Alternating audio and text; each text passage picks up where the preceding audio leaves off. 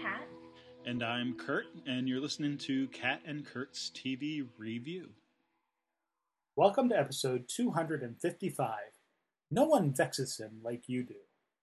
This week we're discussing Season five, Episode thirteen of Angel, Why We Fight, and Episode five of Jonathan Strange and Mister Norrell, Arabella.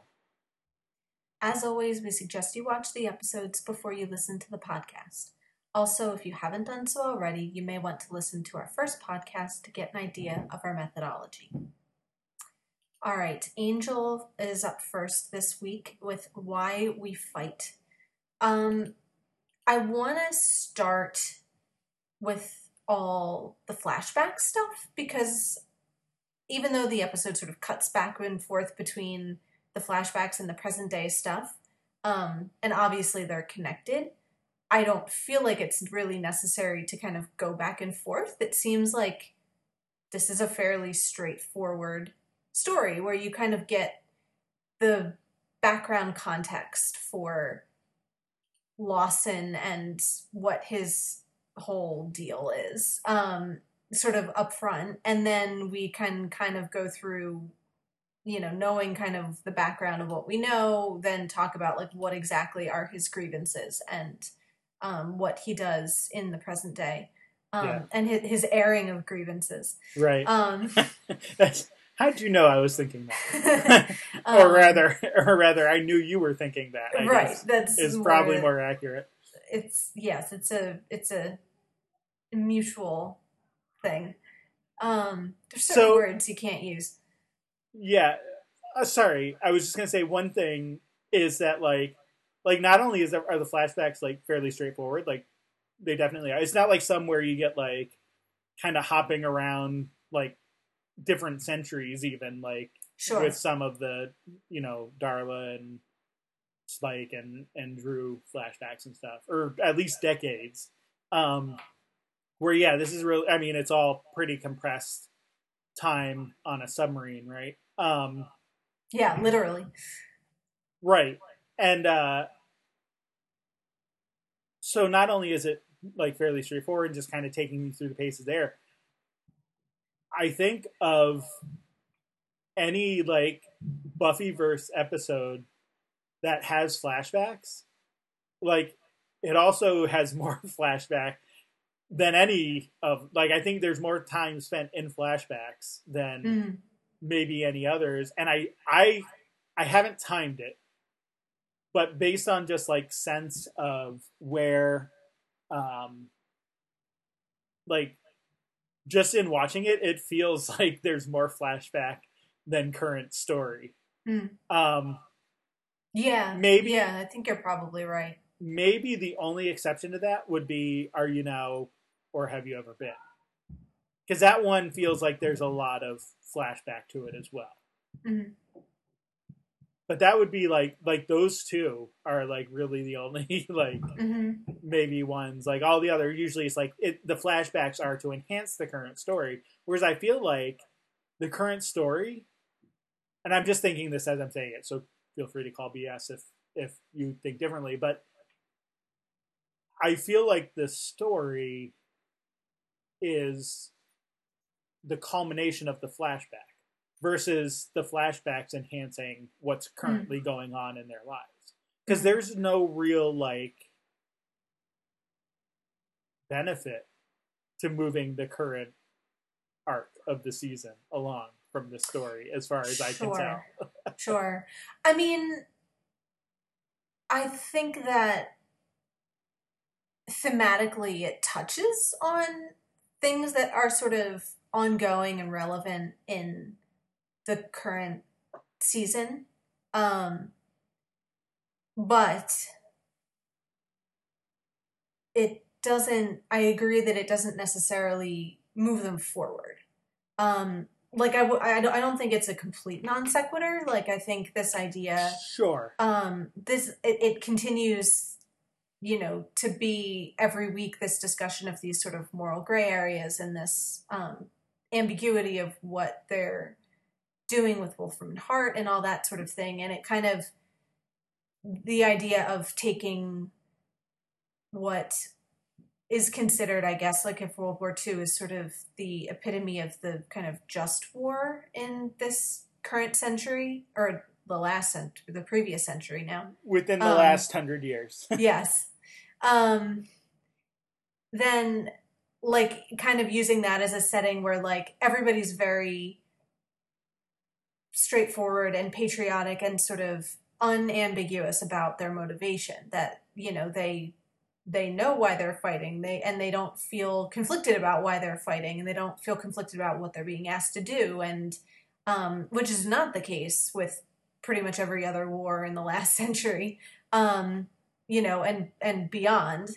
Um, then, like, I kind of see, like, what, like, where the kind of link is there, but... Um, But yeah, I kind of agree that, like, maybe so little time is spent on the current sort of plot line with Angel and Lawson and, you know, the other guys, um, that it doesn't really, at the end of it, I'm not quite sure that it does move the story forward, other than to just to be another example of, wow, things are really confusing and we're not quite sure what the right answer is here. Um, although... Even as I say that, I kind of realize that's hardly unique for the Wolfram and Hart season. Like, what this episode is right. demonstrating is that that's been true all along. Um, it's not like Angel always had a clear-cut sense of right and wrong, and then, oh no, they took over Wolfram and Hart, and now I don't know which way is up anymore. It's sort of like, well, that's been true uh, ever since he sort of got his soul back and has been trying to lead... kind of a good life and make amends, you know, that doesn't always work out. And we see, like, a very clear example of that here.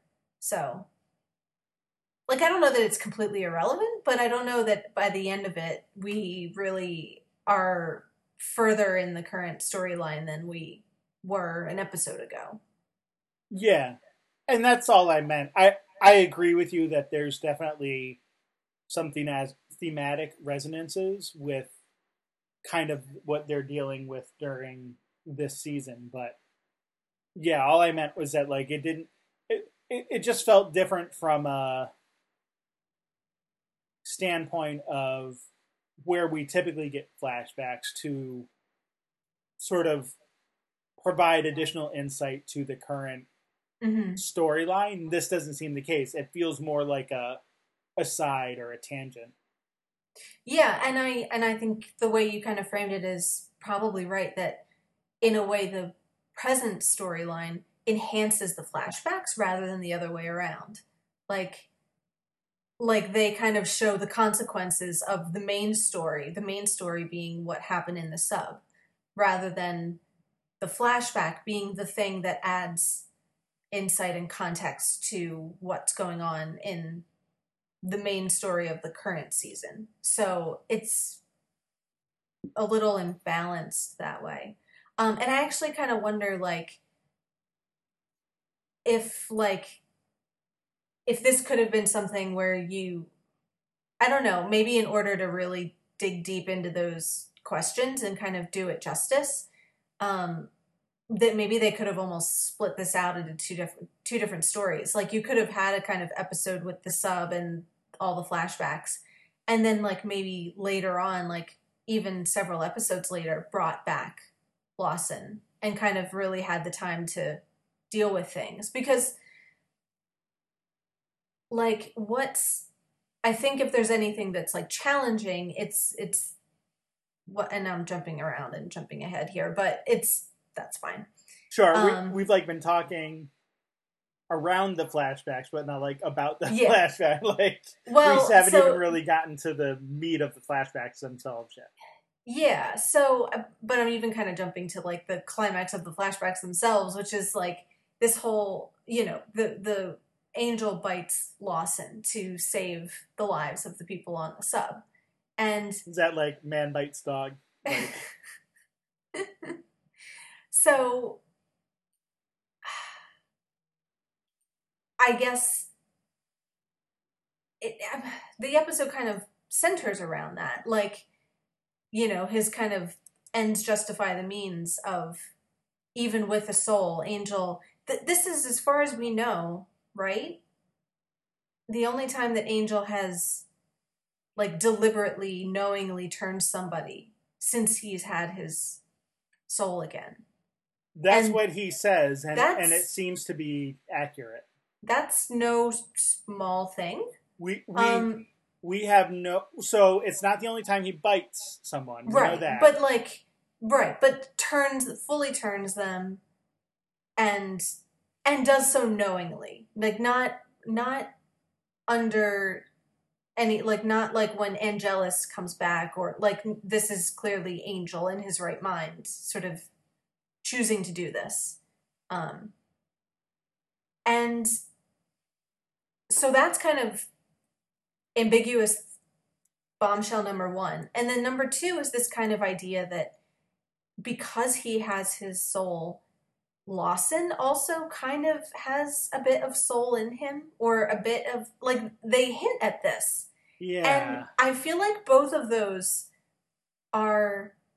That's a good not, question. Neither of them are treated... Like, they're both kind of dealt with so quickly that... um You know, if there's any sort of profound insight there, we don't really have the time to unwrap them. Um, so, yeah, I don't know. Maybe with some kind of restructuring, this could have been a little bit more useful to the current storyline. But um, yeah. But other than other than just as another example of kind of the muddy waters that they're treading in. Um, sure. I don't know that it goes a lot further than that. I don't really expect to, like, ever hear of this story again or, or hear of Lawson again. Like, I don't think there's a lot of ongoing significance. It doesn't seem to me. Sure.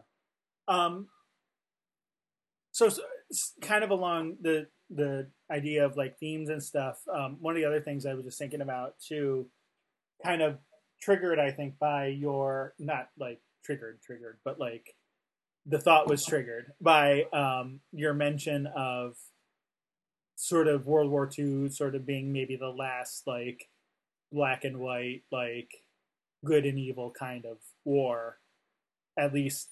Or at in, least in the minds in ter- of the people in terms of how we view it. Yeah. Or even then. Or now, you know, yeah. Um, right, historically speaking. Which, I mean, I think,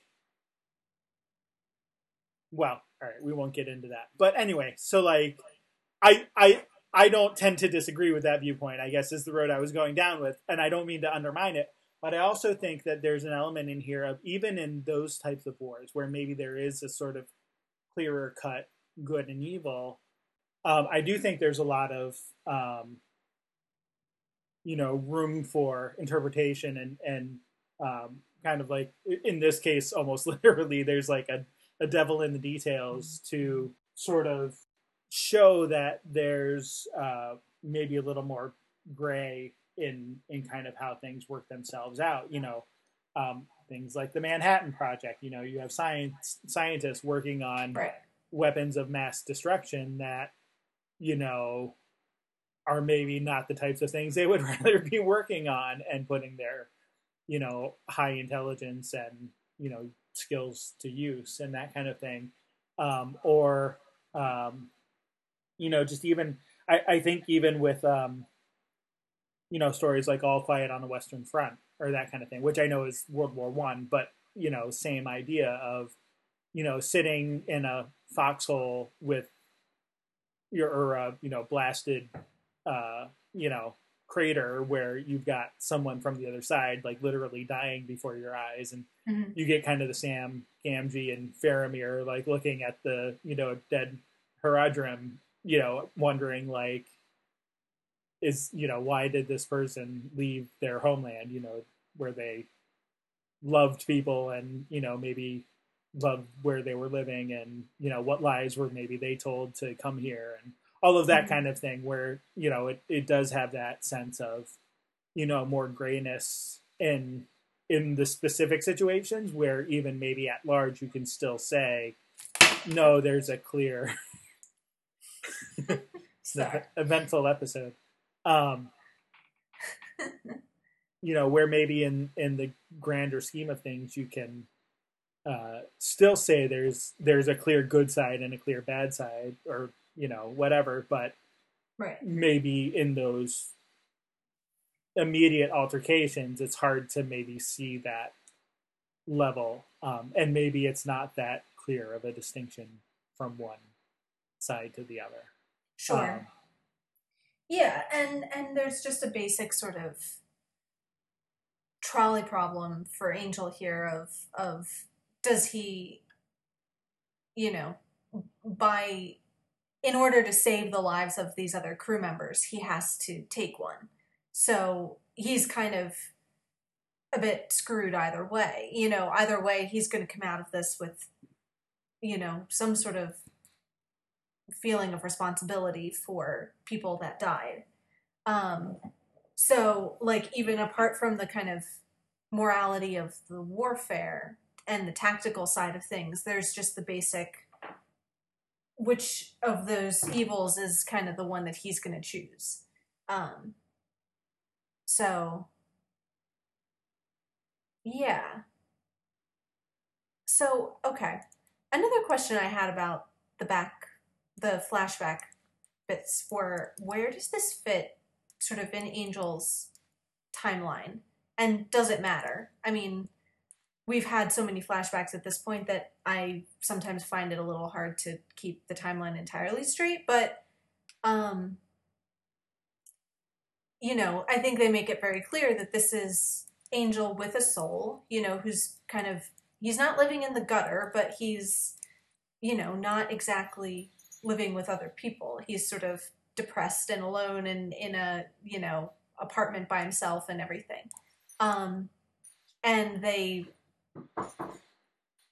and they break in uh, to kind of, you know, force him to get involved in this whole war effort thing.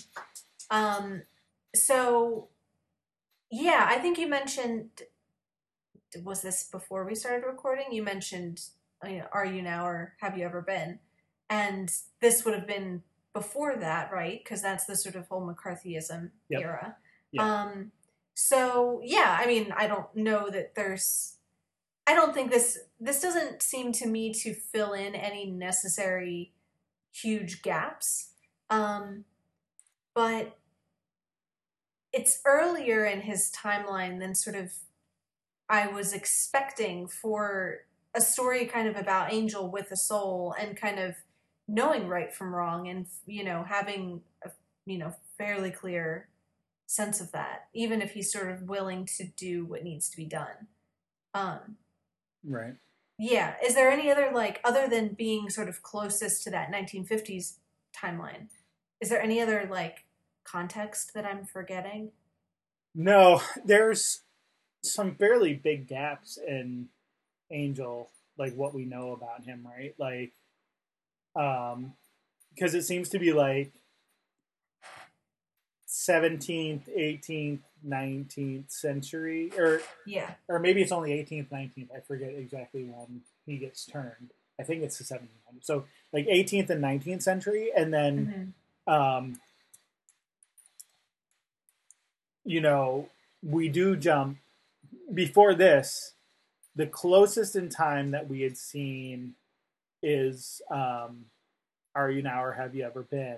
Except for in Buffy when we see his Whistler days. Right? Or is that... Yeah. That's in Buffy that we see that, right? Like, because that's mm-hmm. before... Because we talked about this, right, when we started um, talking about Angel, that Whistler was going to be the Doyle character. Right, there's a similarity. Or, or rather, Doyle yeah. is the replacement for Whistler. Right. When, I don't know if it was the actor or if they just decided to go with something different, or, or I don't remember exactly what. Um, you know, so, like, things like the Boxer Rebellion and stuff, which is nineteen hundred, would be, mm-hmm. like, the next closest thing, but that's another forty-year gap, right? So right, which was when... if my memory serves, he's been re-ensouled. But there's a period of time where he still kind of keeps on living his his sort of Angelus existence. And Which um, to me, like, that's more impressive than his living on his own and not having turned anyone. Like, right. if he if he manages to, like, go with Darla and Dru and Spike for another however many years after, you know, being cursed, like, that seems like it would have been a lot harder than living alone in a basement somewhere. Sure. You know, um, or, you know, even a hotel off, you know, in some room where you can just sort of lock your door and order room service, um, or whatever. So, yeah. Yeah. Yeah. So, I mean, I guess, like, along the timeline, he's sort of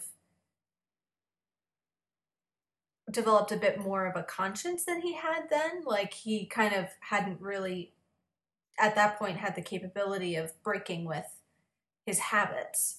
Um, whereas, like, by here, he seems to have. But, um, you know, then when he gets into the sub and bumps into Spike, Spike doesn't know that he has his soul, right? He's kind of just assuming that for whatever reason, they haven't seen each other in a very long time. And Angel's, you know, or Angelus is the kind of vicious killer that he always was. Mm-hmm. Um, so, yeah. Anyway, just that doesn't add a whole lot of insight. Just kind of wanted to get the timeline straight. Yeah, um, no, I, I mean, it it is kind of interesting because there's this is definitely... We don't know exactly when in World War Two, but so it's either the late nineteen thirties, early nineteen forties, right? So, like, it's only ten to fifteen years maybe before Are You Now or Have You Ever Been? Mm. At an outside shot, twenty years, but, like, that's yeah, but... not, like, like just thinking of when the McCarthy era was and when, you know, World War Two was, like, that, that's yeah, it's kind of a stretch. Probably more like ten, yeah. Yeah, ten to fifteen. So, um... yeah, and then, then it's like jump to the nineteen nineties when we see mm-hmm. him with Whistler. And right. by that point, he's living in the, you know, alleys and eating, you know, eating rats and that kind of stuff. Which, you know, so there's always like the the answer of, well, they just didn't anticipate like fleshing out the story this much, right? Like that's sort of like the Tolkien answer, right? Like, You just had to. You just have to flesh out more, like as you write more story, mm-hmm. you know, um, and sort of retcon your own stuff, which I think, you know, in the Buffyverse they do a fairly decent job. It's not always one hundred percent successful, but I think by and large there's a lot of, you know, a lot of stuff they do pretty well with that. Yeah, I guess the question there is like, is it, is it the weight of his soul that like. Is what gets him there. Like, the longer that he sort of lives with these voices and memories and all of that, like, he first tries to, you know, um, sort of seclude himself from society. And then, like, it goes even further to, like, you know, almost like the, the homeless, crazy person who's mm-hmm. hearing the voices in his head kind of thing. Until Whistler kind of comes and shows him that he has a purpose and, right. you know, is something a little more than just, you know, a vampire or whatever. Right, which is what he kind of connects with Lawson here at the end of, that's what Lawson was looking for was, um, you know, a purpose for, like, not just fighting, but why we fight, which I think, like, yeah, for all that World War Two had its own ambiguities and atrocities, and it's not like, you know, the, quote, good guys were pure and clean and didn't, you know, drop H-bombs on people. Um, and, that, like, civilians. Yeah, right. Like, yes, like, serious, you know, serious horrors were, you know, committed, um, and not all of them by Nazis. But um, at the same time, I think that is, I think, what separates it in kind of our, you know, national and, and world consciousness from, you know, maybe from World War One or Vietnam or, you know, Iraq or whatever, is you you could at least point to there was a purpose behind it. You know, you could point to something that was being done that had to be stopped. Um, and that's not to say that everything was done well or perfectly or justly, but at least there was a kind of cause, and a just cause, um, you know, to the war that was being fought. So, and that's kind of, I guess, what Angel in this period is lacking between, in this kind of time, the, you know, the fifty or more years that he's sort of has a soul but doesn't really have a purpose. He's just sort of existing and floating through and, yeah, you know, not really doing things with any sort of intention or sense of reason or higher calling, or not really doing anything for anybody other than, I don't want to say doing it for himself. He's not really doing anything. He's just sort of there. Yeah. Um, right. Yeah. And like not doing anything good or bad, just sort of continuing. So, um, yeah, I think it kind which, of, sorry, go ahead. Yeah, no, I was just going to say, which to, um, actually talk about one of the actual flashbacks, like in the, in that one where, well, I feel like we've been talking around them, but yeah, no, I know. And, and I don't, I don't even know that we need to go through all the plot. Yeah, I mean, I don't think, I think the plot is that. But, but to just to highlight um, a specific instance of kind of what you're talking about, you know, when you get the, I don't know, re- recruiter. Can we can we call him a recruiter? Um, you know, who com- who comes to, you know, his um, apartment or whatever, and, you know, kind of, you know, asks him, like, you know, have you ever thought about, like, fighting for your country? And Angel's like, no, like, I I have not, in fact, thought about that at all. Uh, which, you know, I mean, when you think about it, like, Angel's certainly above the draft age at this point, right? Like, you know, however old, one hundred and whatever, two hundred years old, or I don't know how old he would be at this point, but, um, you know, he's certainly, like, too old to be drafted in terms of, like, actual years. But on the other hand, he's not human, so maybe those rules don't strictly apply. Um, it also makes you wonder, like, who else our side is recruiting, like, sure, along these lines. Um, obviously, well, right, we see, right, you know, Spike and the Prince of Lies and... Right. Uh, right, know, there's the a kind others.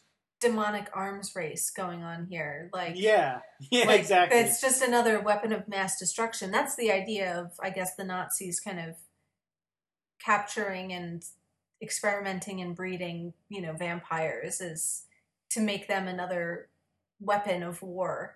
Although, like, and you notice it's specifically about their brains, right? So there's, right, like, the, I mean... It's not foreshadowing because, like, we already know the story there. But, like, Spike in the Initiative and stuff. Like, sure, it's sort of that. Like a prototype of that. Yeah, yeah, it's like, um, oh, what's all, like the like M K Ultra, and then, like, you know, the various, like, versions of, like, um, the military, you know, dealing with, like, psychotropic drugs and, like, that type of experimentation. Right.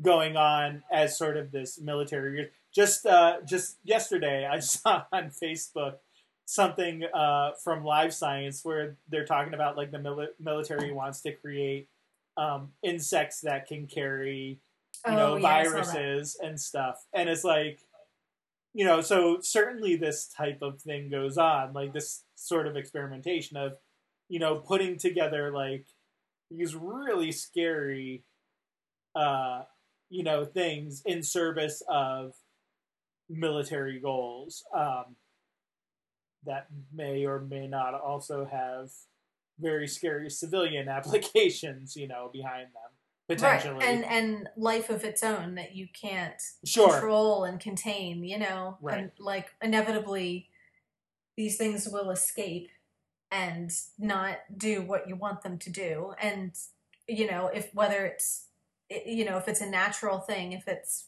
you know, insects or biological, you know, chemical weapons or whatever, like they're going to attack indiscriminately. Um, um, yeah, this is this is like the uh, demonic version of the Jason Bourne project, almost, sure. Right? Like, or at least you know, it, it, or it could turn into that anyway. Right, right. Uh, I was thinking of Jurassic Park. Um, yeah, I mean, life finds like a way. It's it's yeah. a common yeah. trope in many yeah. forms. Um, yeah, I, yeah, I was thinking out of control. I was thinking more of like the military, military aspect yeah, or the yeah. you know clandestine aspect to it, but yeah, I mean like there's different aspects that are kind of being put together here for sure. Yeah, right. So yeah, and it, and and that's even in World War Two. That seems fitting that it's not just the Axis powers that are experimenting with these sorts of things, that if they're kind of weaponizing, you know, demons and monsters to do their bidding, then, you know, the the U S and their allies are going to, you know, have to keep up with that. So, yeah, so Angel's going down, he can sink just as quickly whether he wants to go down or not, and they don't really get a lot of, he doesn't get a lot of choice in the matter. Sure. And there, so, of course, there's also, like, the whole, like, season three, season four break where, like, he's like, I'm right. not going underwater. Like, I'm not getting, you know, trapped underwater. It's like... Right, right. Well, you will someday. Yes. Yeah. Um, so you mentioned Spike's other vampires, the, you know, the Prince of Lies and, um... yeah. What is the other guy's name? Nostoyev or something? Um, uh, yeah. Uh, Rasputin's lover. Yes. So... Um, I got a real vibe off of them of uh, What We Do in the Shadows. Have you ever seen that movie? No.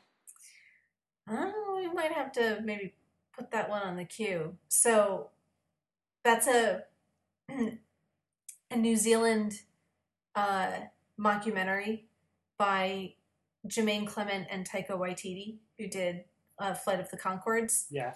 So it's a mockumentary about a group of vampires that are roommates in I mean, New Zealand. I, I already love it. You already love it. Um, so yeah, they're, they're flatmates in Wellington, and um, and it's a documentary about their lives as roommates, living, you know, trying to get by as vampires in, in kind of modern New Zealand. But the the funny part is, what reminds me of these guys is that each of them has a very distinct character that kind of draws from a certain vampire tradition. So like, you know, Jemaine Clement looks kind of like a Dracula type, like Vlad the Impaler. Taika Waititi is very like Interview with a Vampire, like this kind of, you know, like yeah. kind of a Tom Cruise in that movie, sort of little, you know, eighteenth century gentleman. Um, right.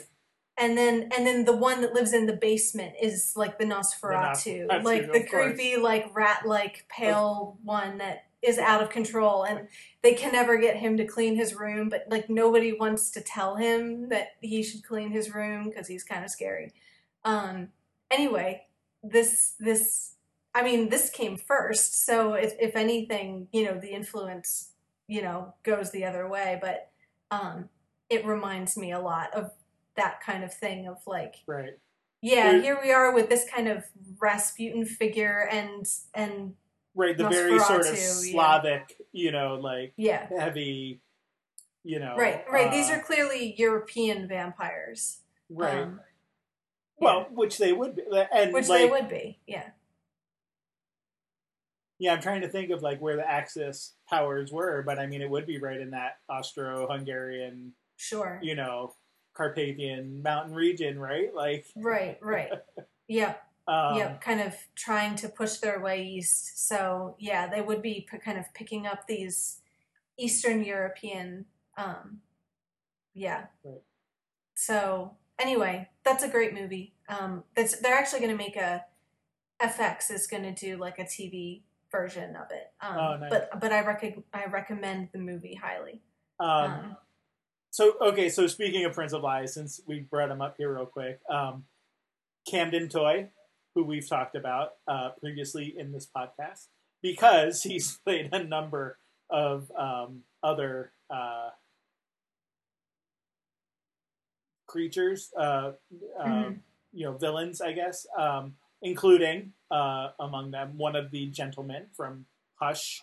Um, I think that was his first appearance. Um, also, Norrell from um, the episode mm-hmm. where Willow returns to Sunnydale and no one can see her, and, and he plays the flesh-eating demon where he's kind of like picking at right. her skin.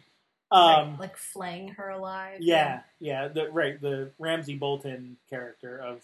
Right. Uh, of the Buffyverse. Of the Buffyverse, yeah. And then uh, he also played the Uber Vamp.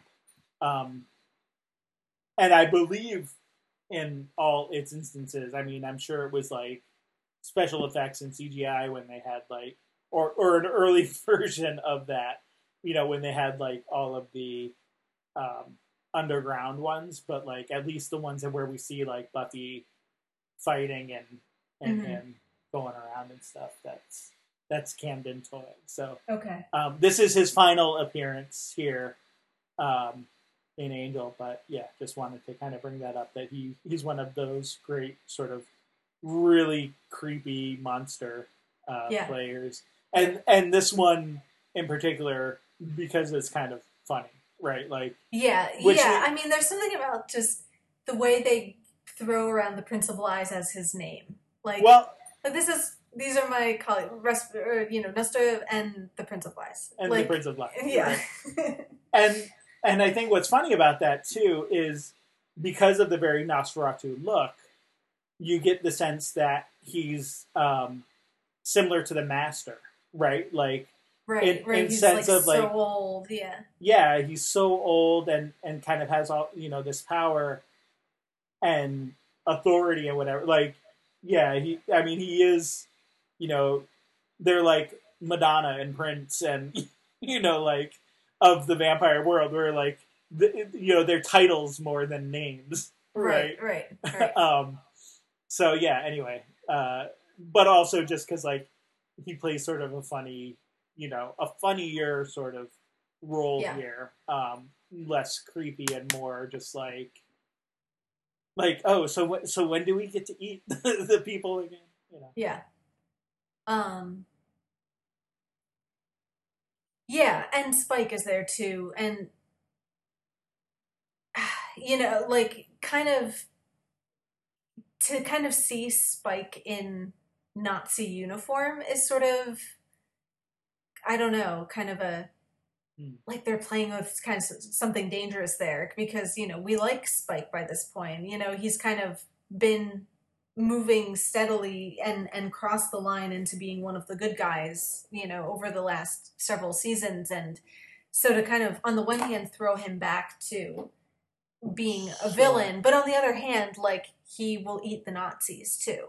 So, you oh, know, yeah. you kind of are allowed he's to completely... cheer for him, even as he's sort of wearing a swastika. And it's sort of right. this kind of weird thing of like, I don't quite know where where you stand with Spike at this given moment. Yeah. Um, whether to kind of be on his side or not. Well, I mean, and I think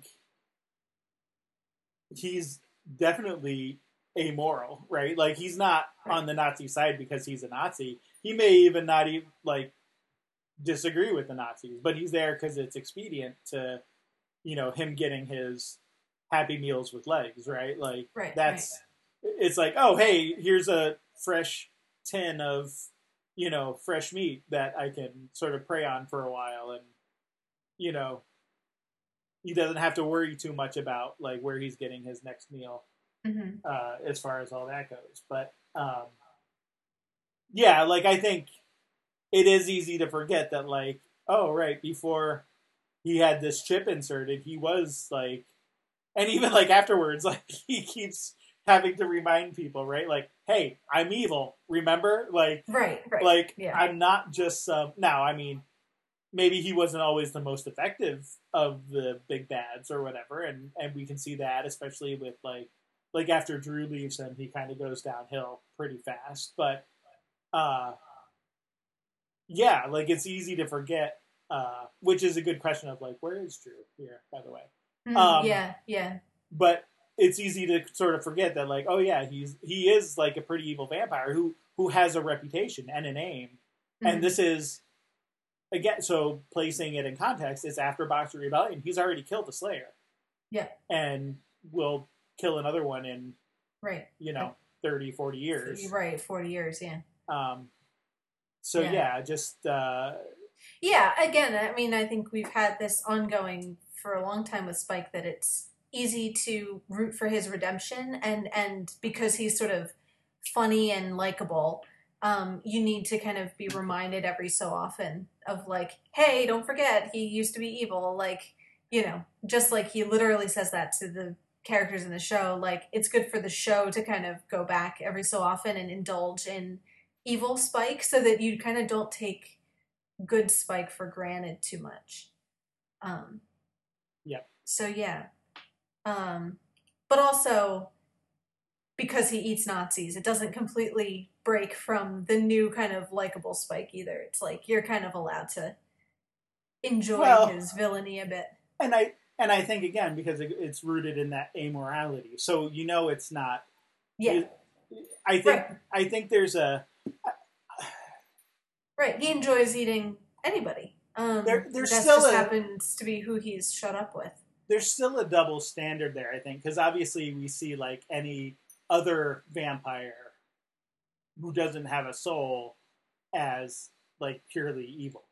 So, like, there is still sort of, like, a different way that we're viewing Spike, obviously, like, looking yeah. back on, yeah. on it here. But um, I and do we think... Can't, we can't help but do that, I think. Yeah, I, I think that there's, like, the part of the willingness to forgive is to maybe say, oh, well, he's just more animal-like, right? You don't blame an animal for, like, eating... Like, you don't call a bear evil if it, like, kills and eats someone, right? It's yeah. just... It's an animal. It's dangerous. It's, you know, just not something that you should go near, you know, if you see one in the woods, like...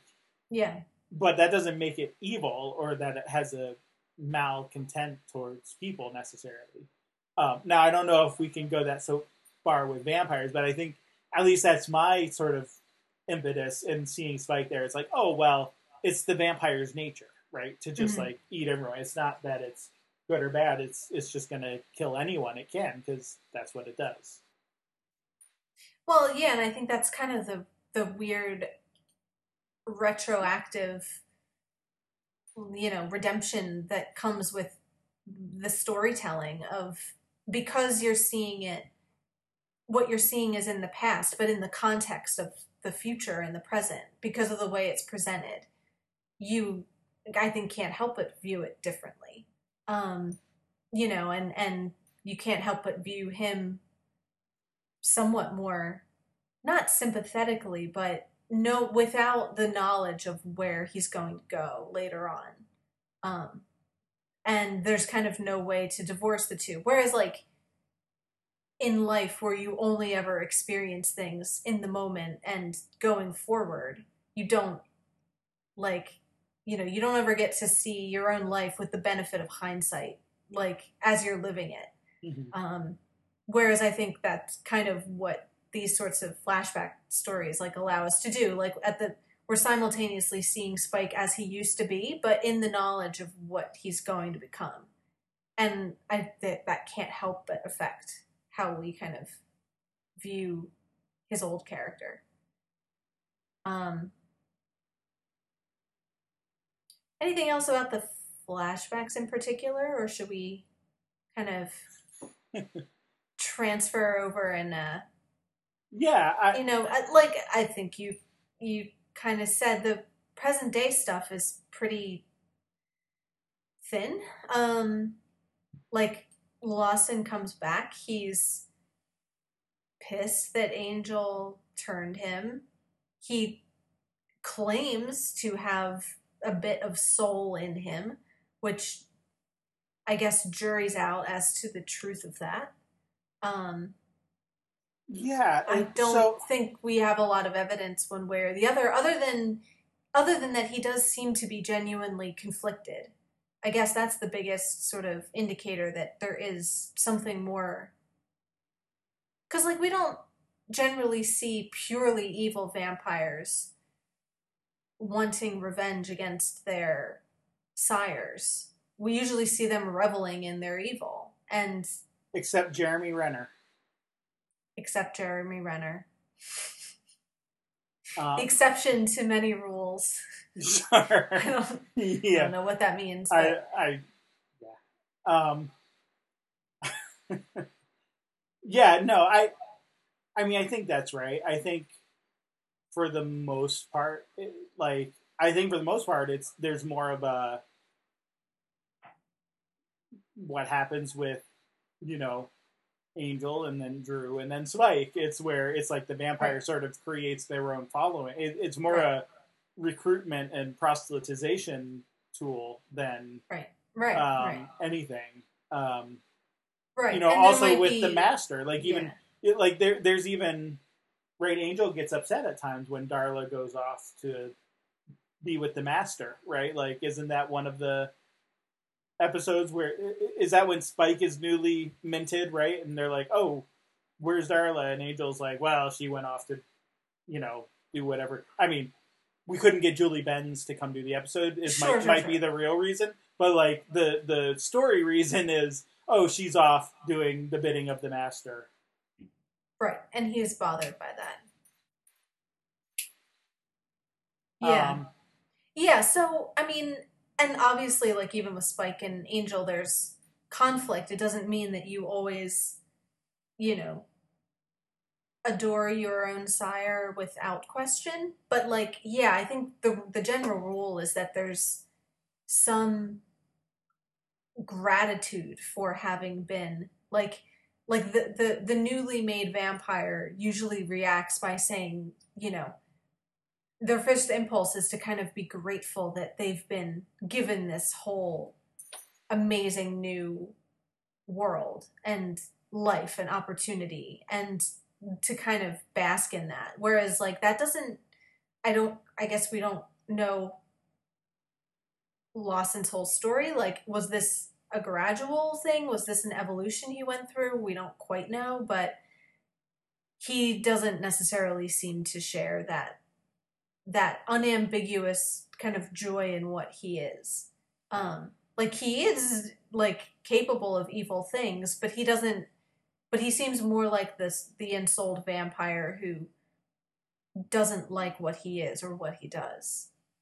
So I don't know. That kind of does open the question. Like, if vampires with souls bite people, does that mean they create more vampires with souls? Right. I mean, we have a we have a set of one. Yeah. Because we, I mean, we yeah. at, and at this point, we only have two vampires with souls that we know. No, of. And all it does is open the question. It certainly doesn't right. answer it, you know, right. but it it hints or suggests that that could be a thing, um, which most of the of the two vampires with souls, they're not in the habit of turning people, so it's not something we get a lot of data about, but anyway. Yeah. Um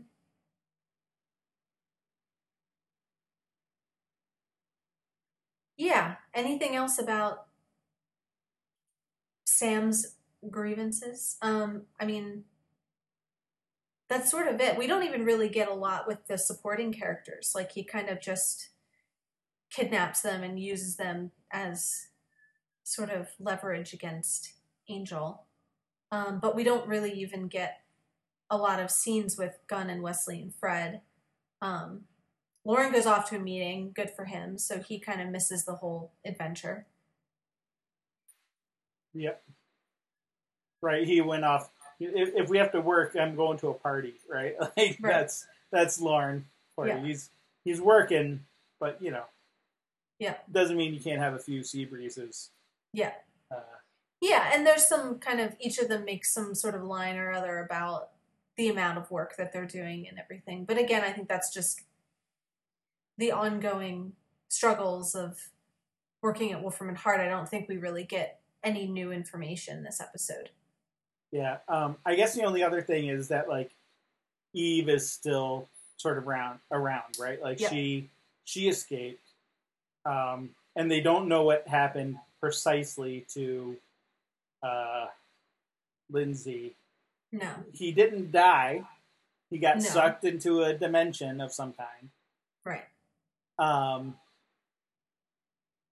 So yep. you know oh, what and the white you, you know what you that mention... means. Sure. Like sure.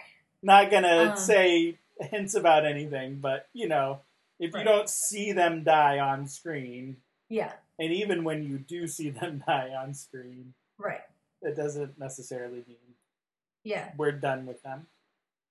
Sure, and they also mention again the fact that the white room is still empty. So there's, you know, so now th- they have no sort of panther sure conduit, and the and and Eva's gone too. So now both of their ostensible connections to the senior partners have been have gone. Um, so there's sort of the open question of what next and how will the senior partners sort of choose to communicate. Sure. Um, yeah. Or will they? Or will they? Um, yeah. yeah. I, I don't know that there's much to be said about like the current stuff other than just those little reminders that we, it, it's, it's a lot of it's placeholder, right? Mm-hmm. Like, remember, this is kind of where we're at, team. You know, Eve yeah. is, Eve is still around. Lindsay's gone for now.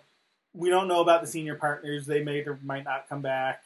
Uh, okay, like, and oh, let's go off on this, you know, midnight kidnapping excursion yeah. in the meantime.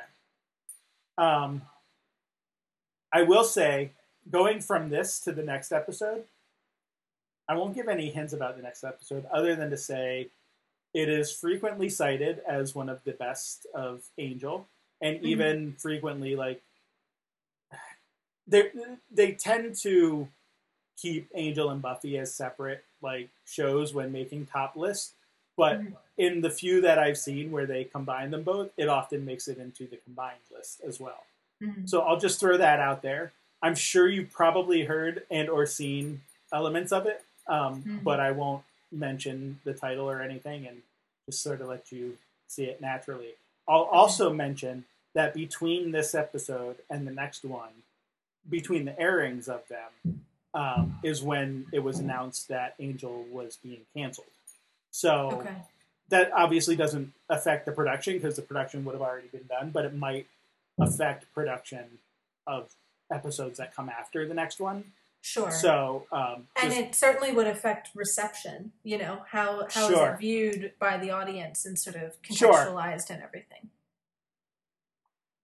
I don't think that necessarily... Um, downplays like in the long run how it's still often seen as a one of the mm-hmm. more favorite episodes. I mean, we can get into some of the some of that kind of stuff there, but just wanted to sort of mention yeah. that it's uh, frequently included in those lists. So. Cool. Okay, so uh, let's move on to Jonathan Strange and Mister Norrell. So I was thinking about this. Um, We're seven episodes, so we were past the halfway point last episode. So I was kind of thinking, if this were like a three-act play, we kind of get to the end of Act Two here, right? Sure. Like right. this is kind of, I mean, it doesn't right. the exactly end of the middle. Even up, but because you can't divide seven by three, but like that would kind of like the death of Arabella and getting thrown in jail and, you know, figuring out. And then I guess it's like, if it's like the traditional play, like his escape from jail would be like the beginning of like act three, maybe. Sure. Right. Like that last Yeah, there's a lot scene. of, there's a lot of breakthroughs, like, you know, and breakouts, but like, sure. like, like more from the character, like, Jonathan and even like Emma coming to realizations of things that they mm-hmm. like this mm-hmm. is like a big turning point sort of episode. And, everybody and even, kind of is on their track for the end, whatever that is. And I feel like even for like secondary characters like Segundus and Childermass, right. um, both right. have kind of like their definitive, like, you know, you get Segundus becoming a little more confident and you know, sort of seeing, I mean, Segundus has always had sort of a certain level of competence. It's just the skill that he lacks, right?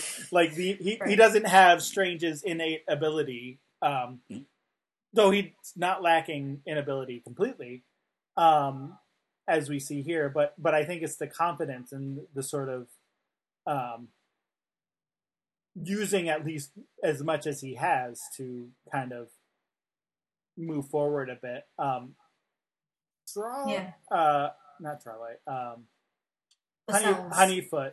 Oh, Honeyfoot. No, yeah, no, yeah. yeah. Uh, Honeyfoot, I think, even a little bit as well, um, yeah. with his sort of. Well, yeah, and that's kind of.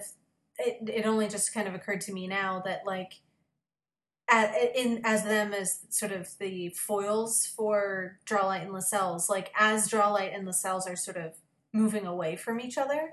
Mm-hmm. Um. Honeyfoot and Segundus, it's like their partnership starts to kind of really flourish. Like they've been kind of together, but this is the first thing I feel like that Honeyfoot, other than like maybe pointing a gun full of walnuts at Childermass, this is like the first like really like useful thing that Honeyfoot's done. Like he suddenly like yeah, yeah. like so I I don't want to say he hasn't done anything. Um, but, like, this is, like, Honeyfoot has a really big, like, assist here where, like, maybe Segundus is still kind of the leader and still going to be the guy who kind of puts it together, but only because he has Honeyfoot kind of giving him this vital information. And so they're kind of becoming a better team, whereas, like, their foils are going opposite directions. Like, Drawlight mm-hmm. is in sort of debtor's jail. Lascelles doesn't want anything to do with him, and so they've sort of started to separate themselves from each other. Yeah, and and Lascelles is also like severing connections on Norrell's behalf, right? Like with the publisher right. and stuff. So right, um, and and chil- like working at getting Childermass out there, and you know, yeah. doing everything he can to isolate Norrell. Is there any like? Our podcast is generally P G, so like the word that I'm thinking of, is there any um, less jerky of a move than, or more jerky of a move, I mean, than his, you know, not just saying, you know, can we talk without the servant's presence, but like repeating it Twice. in sort of the tone, yeah, like the tone yeah. that he does. Um, like, I think, because there's some real jerky moments in jerky's the word that I was going to replace with another one. Um, yeah. Moments in, in, you know, various episodes throughout here. But I, I have to say that like those uh, condescending, you know, yeah, uh, whatever. And yeah, like maybe because, I mean, we're so used to aliens and monsters and things that like, you know, try to kill you and like are kind of honest in their like monstrosity. Sure. Whereas like Lascelles is like, I think that's why maybe it's more offensive, is it's so sort of polite and refined, you know, mm. like saying the most monstrous thing, but you know, repeating it pointedly. And like, it, yeah, it's so, it just gets under your skin. Yeah. Anywho, um, let's start at the top. So the title of the episode is Arabella, which is a bit of an ironic title. Sure. Because we don't get a lot of Arabella in there. I mean, especially considering that while we might get the actress who plays Arabella, it's not actually her in, uh, sure. you know, a number of scenes. So um, wanted to kind of start with them and talk through them being the Stranges, um, and talk through kind of what happens to Arabella and kind of how um, Jonathan deals with it. Um, hint, not well. Um, spoiler alert. Um, yeah. Yeah. So, I, I mean, I don't know that I have an answer, or even that we need necessarily an answer for why she's in the episode so little. Um, it does seem weird that they named it after her. Uh, yeah, I guess that, it, it does draw attention to the fact that she's not in this episode much. Um, like, there, there's sort of an Arabella-shaped hole in this episode. Sure. Um, like, yeah. And, Al- and I Although mean, there's a lot of talk about her. It's about and, her. Right, right. So, there's a lot of talk around the hole, but she's not present. And and um, I guess th- this brings up, like, the question, I think, of, is this, like, the sort of classic, um, you know, the the kidnapping of, you know, a wife or sister or mother or whatever to, like, prompt the male, motivate the hero. you know, hero to action kind of thing? Or is it a commentary on that in some right. respect? I, I mean, I would like to think Susanna Clark would... I, I don't remember exactly how it's handled in the book and how it's handled differently. I mean, we don't get a chapter called Arabella that I recall. I don't well, remember. I, it, I mean, probably what we're getting in here spans longer. Well, like, it's probably several chapters worth of... of Right, content and, that we're getting. So even if there is a chapter called Arabella, I doubt it covers exactly the same sure. things as this one. Yeah, I mean, I guess, is this a fridging? Is a is a good question to ask. Um, good term. I had forgotten that term. I think in some ways it kind of is one. And that doesn't mean that, like, it's this is a bad story and, and what it does is irredeemable or anything, but like, yeah, I think in the way you just kind of put it, she does sort of disappear, um, which is used as motivation for Jonathan, um, to sort of go further in his story and his journey and everything. I mean, I guess some twists being the fact that she's not actually dead, um, which is sort of right. what What the gentleman is banking on is that he's going to kind of fall for this trick, um, which he does. And then I guess the other wrinkle is it's also motivation for Emma as well. It's not just the male heroes that are motivated. It's also, sure, you know, there's also this other female character who kind of is spurred to action because she knows that something's happened to her friend and everything. So I feel like that kind of adds some... I don't, it doesn't subvert it, but it adds some wrinkles that maybe you don't normally see in a like classic version of this sort of thing. Yeah, that's a good point. Although I would just sort of counter, not counter argue, but like just reply, I guess, with the fact that like part of Emma's response is to call Jonathan. Sure. Right. So it's it's also not um, not entirely just like motivating herself to like get up and do something on her own. It's right, right. calling Jonathan to do something, right. um, which is what it is. And I'm like, I don't, I didn't necessarily intend to talk a lot. Although I mean, we can keep talking about it if if you have more to say, certainly. But I just wanted to at least call out that fact that like for an episode titled Arabella, it certainly talks a lot about her, but like mm-hmm. doesn't portray her much and, and does have that um, bridging, which again is a term I had sort of forgotten about, um, but does, yeah, definitely kind of have that effect there. So, mm-hmm.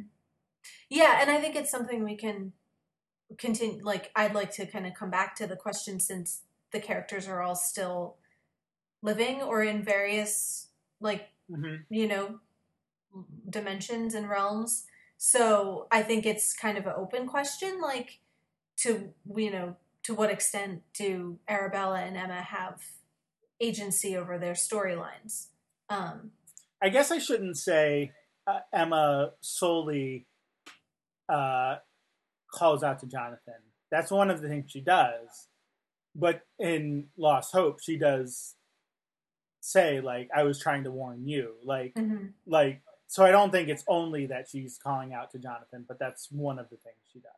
Yeah. So maybe it's maybe it's not entirely accurate to say that, like, her motivation is only to call the man, so to speak. But sure, sure. Um, well, and, and I think it's it's playing with, it's trying to be somewhat truthful to the period in that, right. Like, Jonathan is the educated man who is capable of helping them out of the situation. Like, maybe if sure, maybe if they had some magical education of their own, they would be able to help themselves, but they don't. Right. So, it, like, it's not, you're rather limited in your options. Right, right. Yeah, it's not, uh, it's not the women's fault that, you know, they won't teach magic to the women, right? Like, right, right.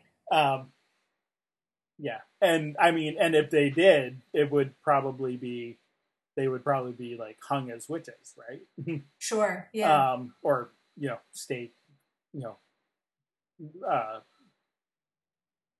burnt at the stake or whatever, you know. So, mm-hmm. um, what was the, because the house um,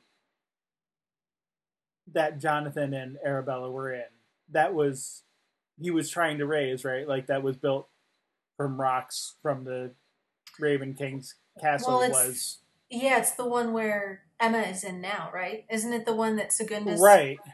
bought to turn into his But it school? was a... It, it, yeah. it, it was specifically um, right, a like woman's a name yeah. who he was trying to raise, right? It was her house. What was it?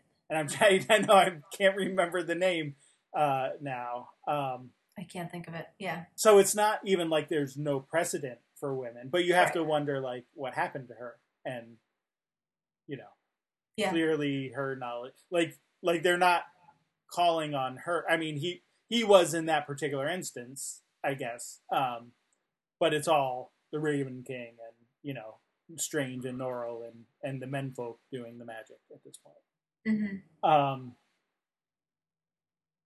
Yeah. Okay. So. Uh, I don't have much to say about the Waterloo stuff. Sure. It's I mean, I think war and he's doing magic and yeah. Sorry, go ahead. What were you going to say? The only the, my only kind of one sentence takeaway I think from that whole thing is um is like the the P T S D. The kind of Sure. staring out the window, kind of shaking hands, you know, gray in his hair, just the sense that that plus what ends up happening to Arabella are the kind of contributing factors towards this sort of break he's headed for. So, yeah, yeah. you know, I think it's characterization for him, like beyond just being like a big special effects sequence and everything, like right it's an it, exciting it's all, thing to film yeah like it's kind of see. you know yeah. But I think like the main character takeaway is is the kind of negative impact it had on him. I, um I do have to say visualizations like this actually do help me more than sometimes descriptions in books. um I, I mean maybe it's just because I've never been to war or seen like you sure. know a war thing, but like you know something like this where it's like in the book it's like you can read like you know I don't know Grant like yelling at him you know do something about the men at the wall, and it's kind of like oh okay you know yeah. you're still reading it the same way that you would read like oh ha- you know pass me a cup of tea or something right, you know what I mean right. like it, it, it there's no even when there's description around what's going on it it is sometimes for me personally hard to sort of visualize that. So I think it does give a sense of um yeah sort of desperateness or the mm-hmm. uh the desperation I guess would be the appropriate term, um or the sort of frenzy of like what's going on and kind of yeah. all the different things that he's doing, and it's like oh we don't need more rain but you know we do need to put the house out you know with water, and oh, by the way, there's men climbing up the walls. See what you can do about that. And, you know, they're breaking through. Stop them. And, you know, like, right. just being called to do all of the different things. And sort of remembering that, like, um, uh, uh, you know, Wellington's sort of saying to him before, you know, I, I demand the impossible of all my men. I don't see why you should be any different. And, um, you know, just kind of that idea of like, okay, yeah, there's a lot of things going on here. Um, I think the other piece of it, and probably what contributes a lot to the P T S D aspect, um, is one, well, two things. One, almost being killed, right? Like, gets, you know, a very near shot that kind of blows him up and sets his ears ringing and, you know, lands him on the ground. But then also the, the kill, the, mm-hmm. the like, the direct personal killing of the man. I, I mean, or at least that's the implication of what happens when he, you know, like the mud hand guy. Yeah. Like, yeah. I think I, we don't get confirmation, I guess, but like the implication uh, yeah, is that like yeah. he crushes him yeah. in the mud hand. And, um, like, this is the, you know, it, maybe the same magic that made the horse, horses from sand, you know, the horse mm. sand. Um, it's, you know, making the, the hand out of the mud here. Um, I don't know if, I mean, I assume you're watching this on Netflix too. So like right before the opening Waterloo scene, you're getting the previous, Um, right. you know, flashbacks yeah. to, with the quote of, um, you know, could you kill a man with magic? And he said, you know, well, a magician could kill a man, but, you know, a gentleman never would. And here he is, like, flinging men with vines and mm-hmm. um, crushing them literally with, you know, his hand. And so, you know, t- like, going back to the Angel episode, like, talk about, like, your gray, you know, sort of war experiences, right? Like, does this mean he's no longer a gentleman, or does it mean he's a bad magician or an evil right, magician right. or like what's, you know, what sort of does he have to deal with? And does this make it easy then for him to sort of swear off of practical magic mm. um and sort of abide by Norrell's terms, um you know, which maybe before he wouldn't, he wasn't quite as willing to do. Espe- I mean, even with getting, even with like the forest scene before, where like his, whatever, Batman or valet or whatever you call him, um, was, you know, killed and the books were destroyed and whatever. Um, you don't get the sense that it had that same sort of, per- like it was shocking, certainly. Mm-hmm. But it, you didn't get the same sense of like trauma as you get sure. from here. So I don't know what to do with that necessarily, just to sort of point it out that like it definitely yeah, seems yeah. like he's more in the thick of things than he was even. Yeah, I mean, I think before. It's exponential. I think I think this builds on the kind of earlier war scenarios and stuff, but like definitely this one, I think you have a much stronger sense that when he comes back, it's he's very changed and shaken up by that. Mm-hmm. And maybe it is that, you know, for all that there were traumatic experiences, the, what really puts him over the edge is the kind of not being killed, but the firsthand experience of killing and mm-hmm. kind of killing someone with magic up close, kind of, you know. And yeah, personal and like looking right. in their eyes kind yeah. of when you're yeah. doing it. Yeah. Yeah. Yeah. Um, yeah. And, and I agree. Like it, it's a helpful visual thing. Cause like Waterloo sounds so kind of refined, you know, like three hundred years on or whatever it is, you know, two hundred years. So to like kind of have a, a visual thing, you know, helpful for me, not being a historian of that period, to kind of see, well, the Battle of Waterloo is this mud and rain soaked hellscape, you know, like that just looks like the worst possible place you want to be. Mm-hmm. Um, kind of helps without having a whole other episode of him being at war. You just get that one scene in the beginning and you kind of, all right, now we have a context for he's home a second time, but this, this was not, you know, even more than the first time, this was not a good experience. Right. Um, and, and it gives him motivation to want to put the practical magic to the side and just focus on his book and his marriage and his family and his estates and kind of live this quiet existence. Mm-hmm. Yeah. And right. So you do get the very stark contrast with like the sort of domesticity that he's embraced now, right? Like very much just him and Arabella in their country house. Um, I think, right? It's their, like, they're out in the, they're not in London still, are they? No, they're, no, yeah, they're out in the country again. Yeah. And, uh, right, because she's, like, out walking on the, or, well, the Moss Oak version mm-hmm. of her is out walking in the middle of, like, the fields and stuff, right?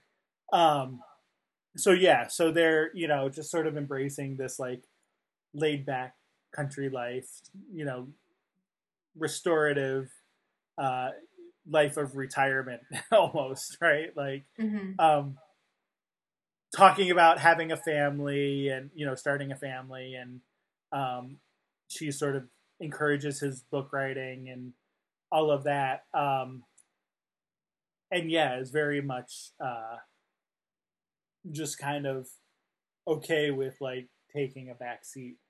Um, to which the only sort of interruption then is this, um, is, so who, who is the guy who comes and it, I I couldn't have we seen him before? Was he from like one the first episode or something? I don't think so. I don't think we've seen him before. I think it's just someone in like the village nearby that right. knows like that they've grown up with like right because he says that person. he's he's seen Arabella since she was a little girl, right? Like yeah, that he yeah. knows who she is and like because so he sees.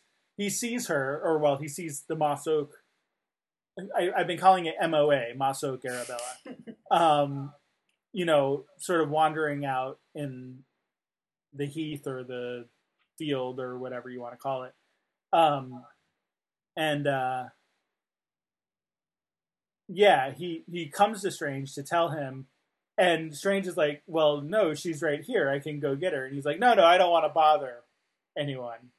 Uh, but, you know, I definitely know who I saw, and it was her, and, um, not quite sure what's going on there. And then the next day, so in the middle of the night, Arabella gets up and, like, sort of, I guess, hears the call of, well, it's, it's, uh, Stephen who comes to the door, right? And, mm-hmm. um, she gets up and, and goes with him, um, yeah, and specifically that he tells her it's something to do with Emma. So well, there's he this says kind of, your friend.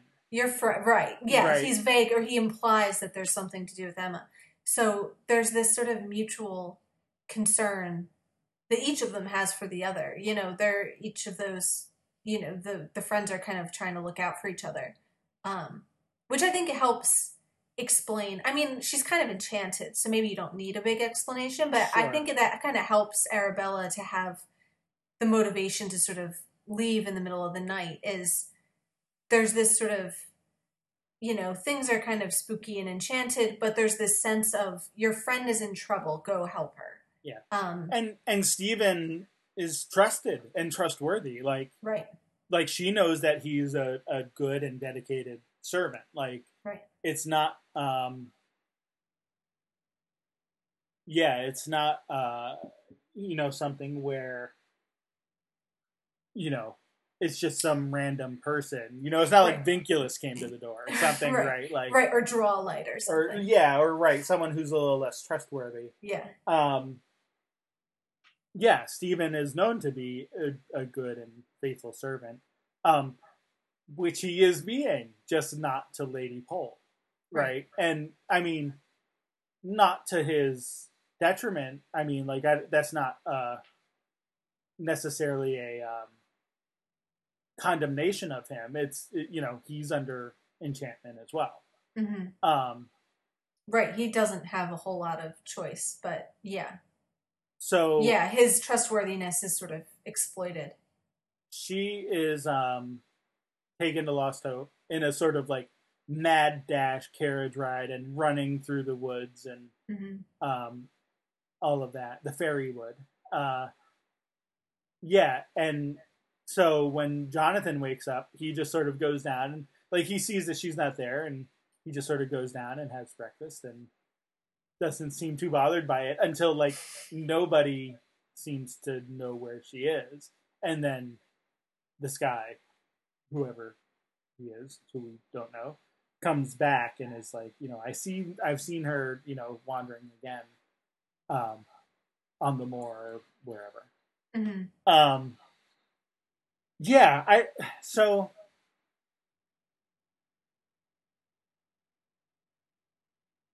Here's a question. I, the fairy gentleman has, other than Stephen, so I think Stephen, he sort of, like, knowing the sort of servant response is to always be positive and acquiescent, right? Like, he sort of uses that for Stephen. But for both Emma and Arabella, hmm. he doesn't get permission from them, right? It's it's from the men right. in right. their lives. Yeah. Or, I mean, not strictly. It, the favor he's doing is for Norrell to raise hmm. Emma from the dead. And so the price is... her, part right. of her life. Right, right, but the bargains with Norrell. Yeah. But the bargains with Norrell to yeah. give her life. So I get that in a sense. Like there's a, I mean it's twisted and fairy-ish, but like I understand that because he's giving the life to Norrell, you know, to imbue into Emma, so to speak, right? Like Like, the, the, the pact there is actually with Norrell and not Emma. So if he retains half of what he's giving, like, there's a certain sense there. Mm-hmm. I'm not sure I totally understand this pact with Strange in exchange for mm-hmm. Emma. Or uh, in exchange for Arabella, excuse me. Um... I mean, I, I guess unless we, you just think of women as property, and which maybe that's all that it needs to be, because that's what it seems to be, right? Is the is M O A says to Jonathan, like, "Oh, do you accept me? Then I'm yours." Like, there's very much a possessive yeah. nature to it um, yeah. there, and so maybe that's as simple as it it needs to be. I mean, I guess I see it more this one. As less of a bargain and more of just a trick. Like, like I agree that Norrell's...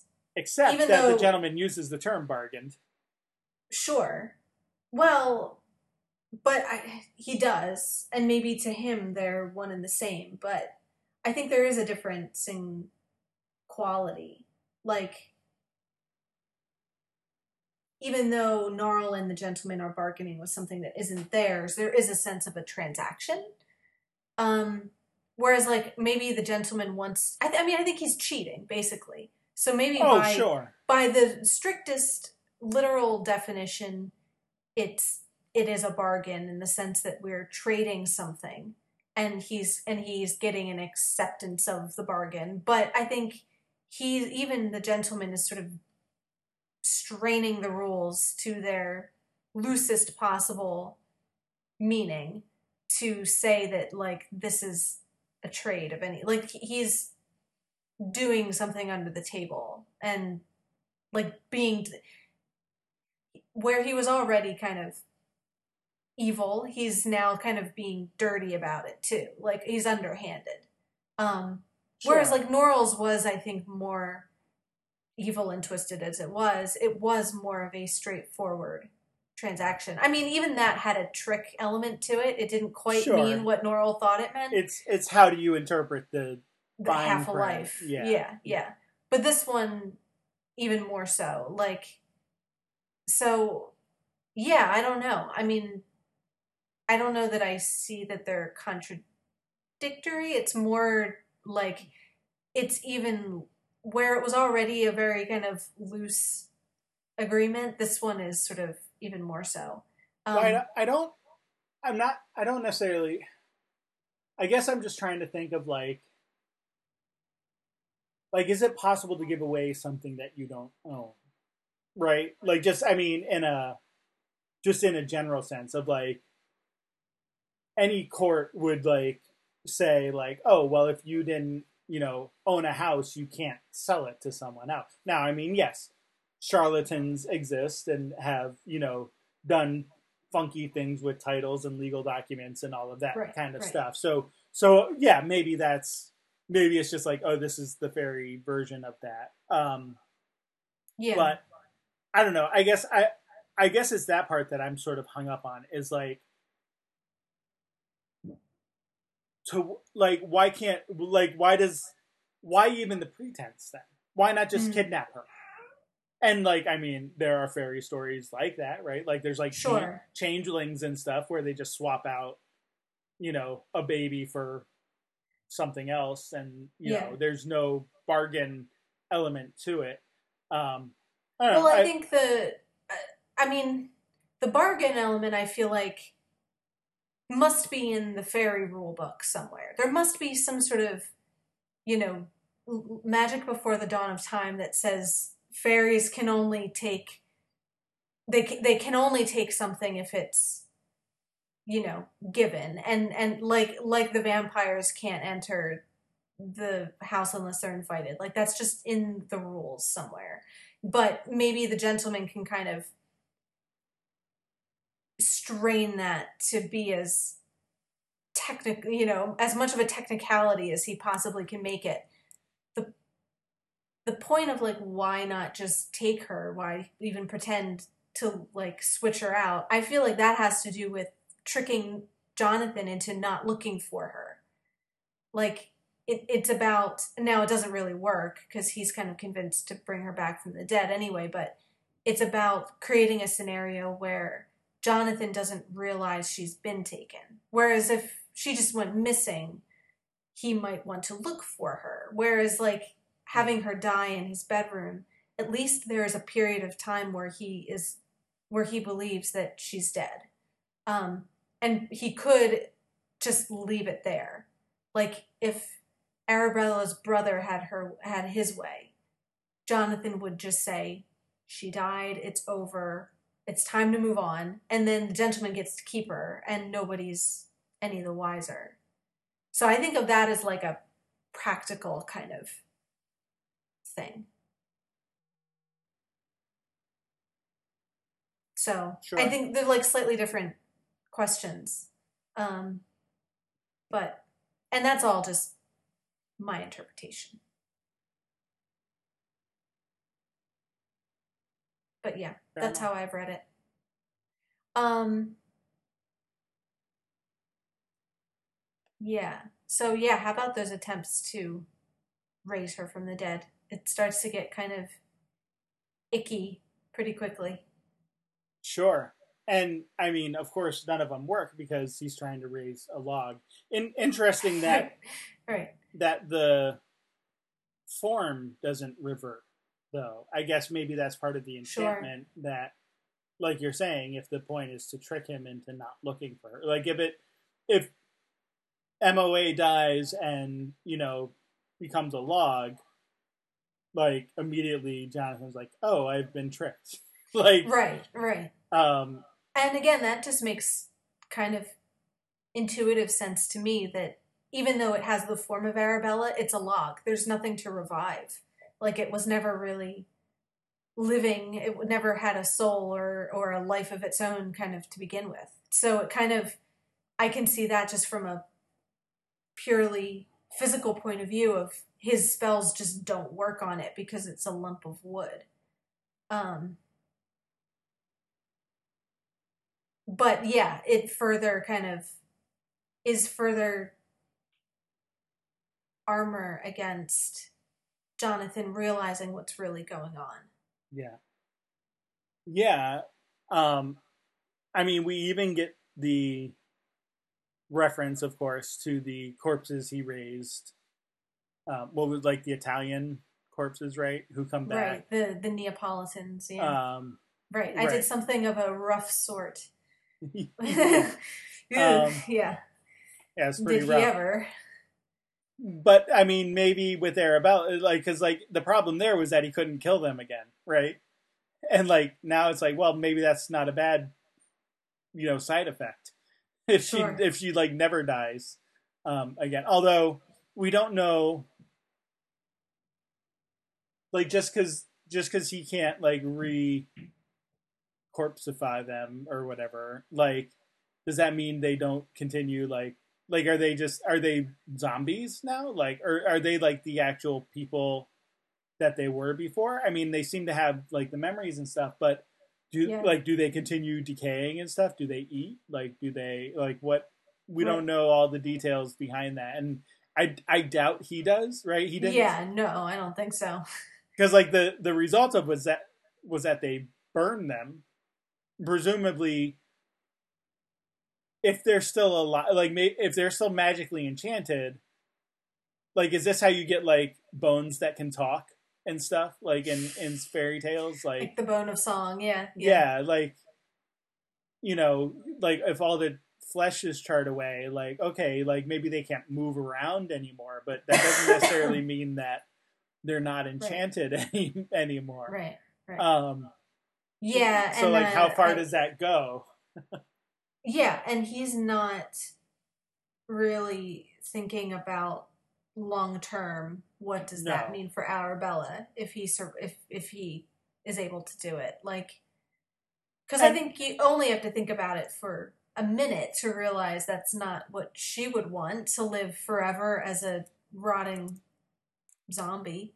Um, sure, yeah. So I don't think he can possibly be really thinking, you know, like, uh, you know, or I don't know. Is that part of the, maybe that's where the critique of the fridging comes in, that he doesn't really consider what she would want, but just I, kind of goes into what he wants. I do think that he's definitely exhibiting that in this instance. And I don't, I mean, it's Henry who basically has to say that to him, right? Like, her, her brother comes in and it's like, look, man, this is not what she would want. And you know mm-hmm. it. Like, if you take a second to think about it. Um, so, yeah, I, I think, I I would think that that's part of the preaching. uh, just yeah. to sort of answer that. Or at least give my interpretation of that. Um Yeah, I mean, he obviously, he, he tried, well, and so speaking of Henry, I, I'm both sort of like laugh, I'm both amused and sort of annoyed by how, um, or not, not annoyed, I'm, I'm amused and sort of, um, I don't, I don't know what the word is, by how annoyed he gets, uh, mm. when he's like, well, I can spare a half hour. Like, you know, like, I can, are, are you hungry? I can spare a half hour, like, I guess, you know, yeah. since you came all this way to see your dead sister. Um, or, like, when he's telling him, like, like compose yourself, man, like, you know, yeah. and, and you know, what a funeral, why would we have a funeral? Like, I'm going to raise her back from the dead, like. Right, there's a little, he's a little numb to his own grief, but also, like, there's that sense of, like, emotion is a bit shameful, like like come now, like there's no there's no need for this carrying on, you know, right. of of grief over your sister, you know. And yeah, I think that's part of that is the kind of the culture, and part of it is it's, it's the Englishness of it all. Right, like kind of embarrassment of emotion, but it's also like Strange knows what he's about to try to do, which is like, Why well, would we and, cry yeah. and have a funeral? We're going to see her in like ten minutes. Like, he's about to, in his mind, just revive her, and then everything will just be sorted. Yeah. So, you know, get over your weepiness.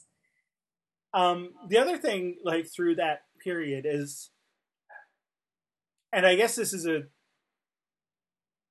I mean, it is kind of a criticism. I was going to uh, avoid that term, but, mm-hmm. um, of not always being clear about how much time is passing in these. Sure. Um, so we get the sense that like at least several days, but then there's like letters. So I don't, I mean, this is the early eighteen hundreds. I don't imagine the post travels especially swiftly. Um, but I don't know, maybe he, maybe like he's having these letters delivered like personally by like, his own yeah, rider. Yeah, right. Or maybe he's kind of sending one of his guys to um, like emergency overnight it to Norrell, trying to like get yeah. his. And I also don't have a good sense of where, like, Norrell's in London, so I like English geography for me is like, I know where London is, I know Wales is on the west, and I know Scotland is up in the north. That's like, or, well, that's like the U K for me. Like, that's Britain. Uh-huh. Like, and that's like all I know, really. So sure. like, I, you'd think I'd know more having studied English literature uh, enough, but um, I mean, I know like here, like I know where Oxford is in relative to London, yeah, you yeah. know, but like beyond that, um, I'm not real clear where Strange is. I don't even know, have we been told like where his country estate is, other than I don't know if somewhere to the north, it seems like. Well, I don't know that Strange is, Norrell's home is up in the north. Okay. He's up in Yorkshire.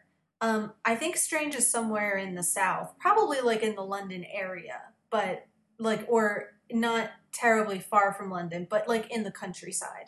Um, and for me, I I don't always, um, not infallibly so, but um, tend to like go by the accents and stuff. Like, and his, you know, his servants and like the guy who comes to say that he's seen her wandering in, you know, the fields and everything, um, seems to be like Southern accents to me. Um, okay. so, so I think they're like, They're so maybe of, it's not far. It's not far from London, where where you could far. feasibly have someone write a letter the same right. day. You know, right? Like within a within a day or two or something. Um. Yeah. Okay. Fair enough. But um, I don't know if I don't honestly remember if they've said specifically where their house is. So. Um. Yeah. But yeah, I mean, the, the I don't disagree that, just as a general critique, the timeline of like, is it months, is it weeks, is it days? That's not always clear in in this show. Mm-hmm. Um, okay, so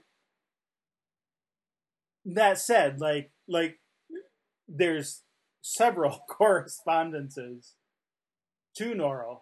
Mm-hmm. Um, with no response. Um, N- Norrell doesn't respond to any of them, right? Like, I don't think so. I don't think he does. But, like, Strange waits a couple of days, or, I mean, he's probably doing stuff, like, in the meantime, but, um, yeah, so it's, it's a week or more, right, that he's trying this. Mm-hmm. Um, Yeah, and I think it's like after a week or so that Henry's kind of saying, all right, we have to bury her, you know, like this is getting out of hand. Yeah. Um,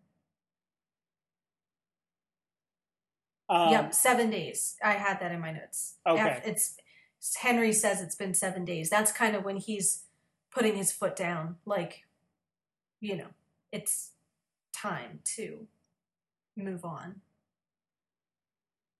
So, um, yeah, just definitely, definitely an interesting, like, set of events there that happens just with his, you know, all the attempts that he tries to, to use there to revive her. I don't, I mean,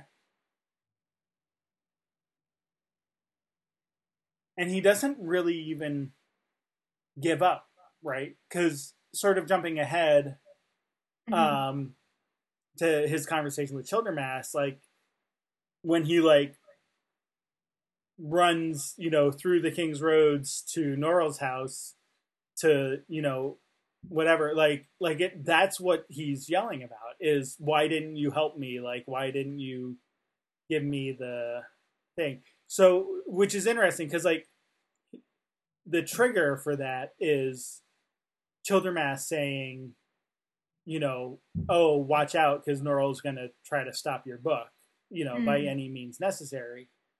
But when he gets there, I mean, there's, yes, frustration about the book and stuff, and, oh, you know, what did I ever do, you know, except be nice and, you know, kind of do what Norrell says, um, you know, which is kind of true, but not completely true. Like, sure. Um, it's a partial truth. Yeah, I mean, it's like, like, it's not a pants on fire. If if we're doing like PolitiFact or, you know, whatever it is where they rate like right. the statements from politicians, like it's not a pants on fire thing, but it, it might right. be like a so-so or like a yeah. mo- mostly tree. Yeah. Even. yeah.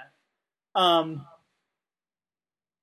but the thing that he really gets mad about and, and is sort of yell like as Norrell's sort of looking down over the banister, you know, on the stairway, um, you know, he's yelling up to him about, like, why didn't you answer? Like, tell me what it is that you use to, you know, revive Lady Pole. And, and Norrell ignores him and walks away. Like, poignantly mm-hmm. ignores him. Or, or pointedly, I mean, ignore, ignores him and walks away. Um, I suppose it's also poignant, but pointedly is the word I'm right. to say. Um, yeah, so...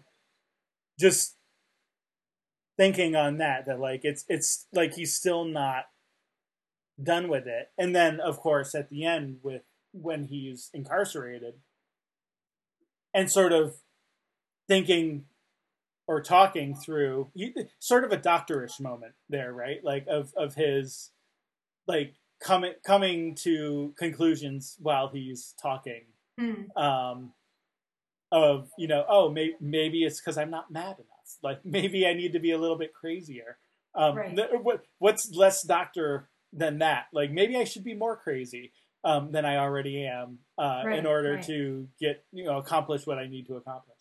Um, right, because he's starting to make the connection of fairy magic. Right. And how does one summon a fairy? Well, he knows that somebody... You, the, the king could see one. He knows that there was a fairy present. Um, and what, and, and, and like kind of putting that together with Lady Pole, I think kind of starts to make this realization that, mm. okay, mad people seem to have some sort of insight into yeah. the other realm. And so, yeah, I just got to get a little crazier. And then maybe I'll be able to summon one too. Um, so it's like, yeah, he, there's a very logical series of conclusions on his decision to go crazy. Um, he sort of thinks it through and kind of, you know, goes through it logically before he decides to go mad. Yeah. Um, I also, so, um, just to talk about Stephen and, and the gentleman real quick here too, because like it's during all of that. Various attempts where um, Strange tries to summon the gentleman, right? Or a a fairy of some kind. Right, yeah. Um, yeah. And uh, I, I like that exchange of, you know, uh, you know, he can neither see us nor hear us. He's attempting to sum- summon me, ignorant fool. And then mm. and then Stephen points out, like, well, he may be ignorant, but he still succeeded. It, uh, you're af- here. After all, you, you are here.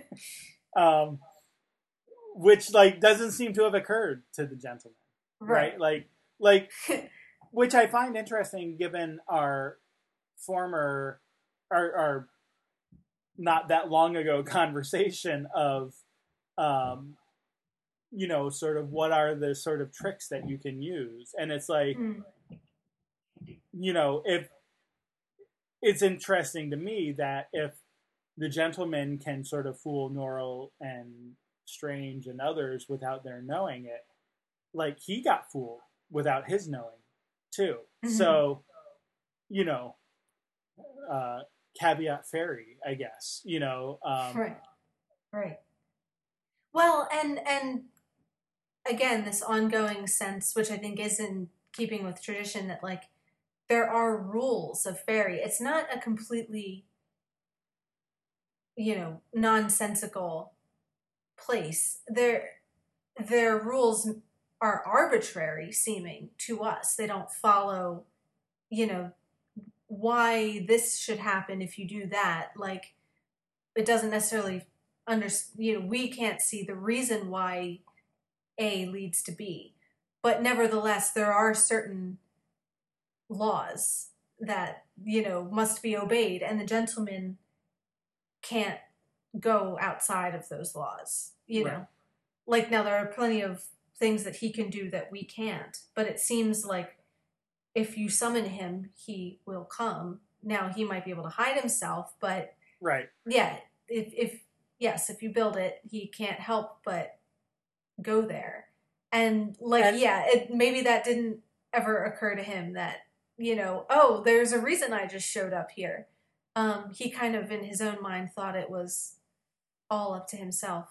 And I like, I, I love then his kind of petulant, like, we're just going to mess with him. Um, like, Stephen, like, make those, make those pages ruffle. He'll, he'll believe there's a wind in this. You right. know, like, then it's just like, well, if we're here, we're just going to screw with him. Um, but also that Stephen doesn't. Right. Right? Like, the gentleman does it himself. Right. Um, which is also interesting that, that Stephen seems to have some ability to, mm-hmm. I don't know if right. refuse is quite the right word, but resist maybe. Yeah. yeah. You know, his uh, commands to some degree. Um, which any good, like, servant knows what they can sort of maybe get away with, right? Of right, right. Maybe not, maybe sometimes it's better to pretend you didn't hear a thing than, you know, that you heard it or something. Along right, lines. how to how to refuse without it seeming like you're refusing. Just sure. sort of that's the uh, the subtle art of that profession. Um, and thinking back to that exchange too, I think it's also interesting then um, when you think about like that's pretty much also what happens at uh, the king. You know, with the king that mm-hmm. Jonathan's trying to summon him. Trying to summon the gentleman or a fairy in general, um, and again he succeeds, but he never. He, I mean, he realizes it by the way that the king is talking and what happens later. Um, but he doesn't seem to realize that he caused it necessarily, right? Um, and also the gentleman, like, uses that opportunity to take the king through the king's roads, how appropriate. Um, to um, this field right out in the middle of nowhere uh, where he's almost impaled by Stephen, right? But again, mm-hmm. through um, Strange's intervention, the king returns and, you know, right. doesn't get killed at, in that particular moment. But it's again that thing of like, like, does the gentleman realize that that was Strange's attempt to summon him and that it kind of worked, even if it ended up, you know, almost being used to um, the the gentleman's, you know, sort of purpose, you know, by by taking the king and trying to get him killed. Of course, the, the thing the gentleman focus on, focuses on in that instance is that he was thwarted by Strange. So it only sort of makes him angrier at mm-hmm. Strange. Or more determined to, you know, steal his wife or whatever. Um, but, he, like, he doesn't seem to realize, like, oh, Strange tried to summon me, and I appeared right. there. And, like, he just sort of uses that opportunity to his own benefit. Right. Right. Like, he just never put two and two together before. That, like, you, the way Stephen kind of says, and yet you're here. And he's, there's that pause of kind of, huh. Like. I, I dare say. Yes, I dare say. Right, he won't um, admit that, but but there's a little, a little light bulb goes on in that moment. Yeah. And I think it makes the rivalry seem more evenly matched than it has, you know? Like, the gentleman isn't all-powerful. There are laws that even he can't help but obey. And and I just noticed this in, in reading the exchange um, a little bit further down um, in my notes here. Uh So the gentleman initially says he's attempting to summon me, um, and you get the, well, he, you know, after all, you are here. And then later he said, you know, he's like sort of mocking him still, right? You know, oh, watching this fellow try to do magic is like, you know, watching a man sit down to dinner with his coat on backwards. Um, and Stephen says, well, he just lost his wife, sir. And the gentleman said, yes, and what a delicious irony that he, that he summons me. So it's almost, like, you can almost throw that off, like, as a throwaway, that he summons me, like, that he's attempting to summon me, but he mm-hmm. says that he summoned me. So is that, like, a sort of tacit admission that, like, he was indeed summoned? Um, right. Right, and for, you know, for the gentleman who styles himself as a king, um, summoned is such a, like, sure. kind of servant word, you know, which, like, that's how the Norrell and whatever talk about the fairies in, in the past with the Golden Age magicians was always, like, the Golden Age magicians and their fairy servants, you know, yes. whereas, like, the gentleman would have it that we didn't serve anybody. We we gave you access to our magic, and we allowed you to, you know, do the things that you did, and, and we, you know, empowered you to do these things. So there's, like, this disagreement between who exactly is in charge here. Yeah. Um, and I think, like, up until recently, it kind of did seem like the fairies have all the power. Whereas I don't know, maybe that's less true here. Like, you start to get a sense that, like, well, I don't know, maybe there are certain ways in which the fairies are subservient to mm. magicians, if magicians know what the rules are and how to sort of manipulate them. Right.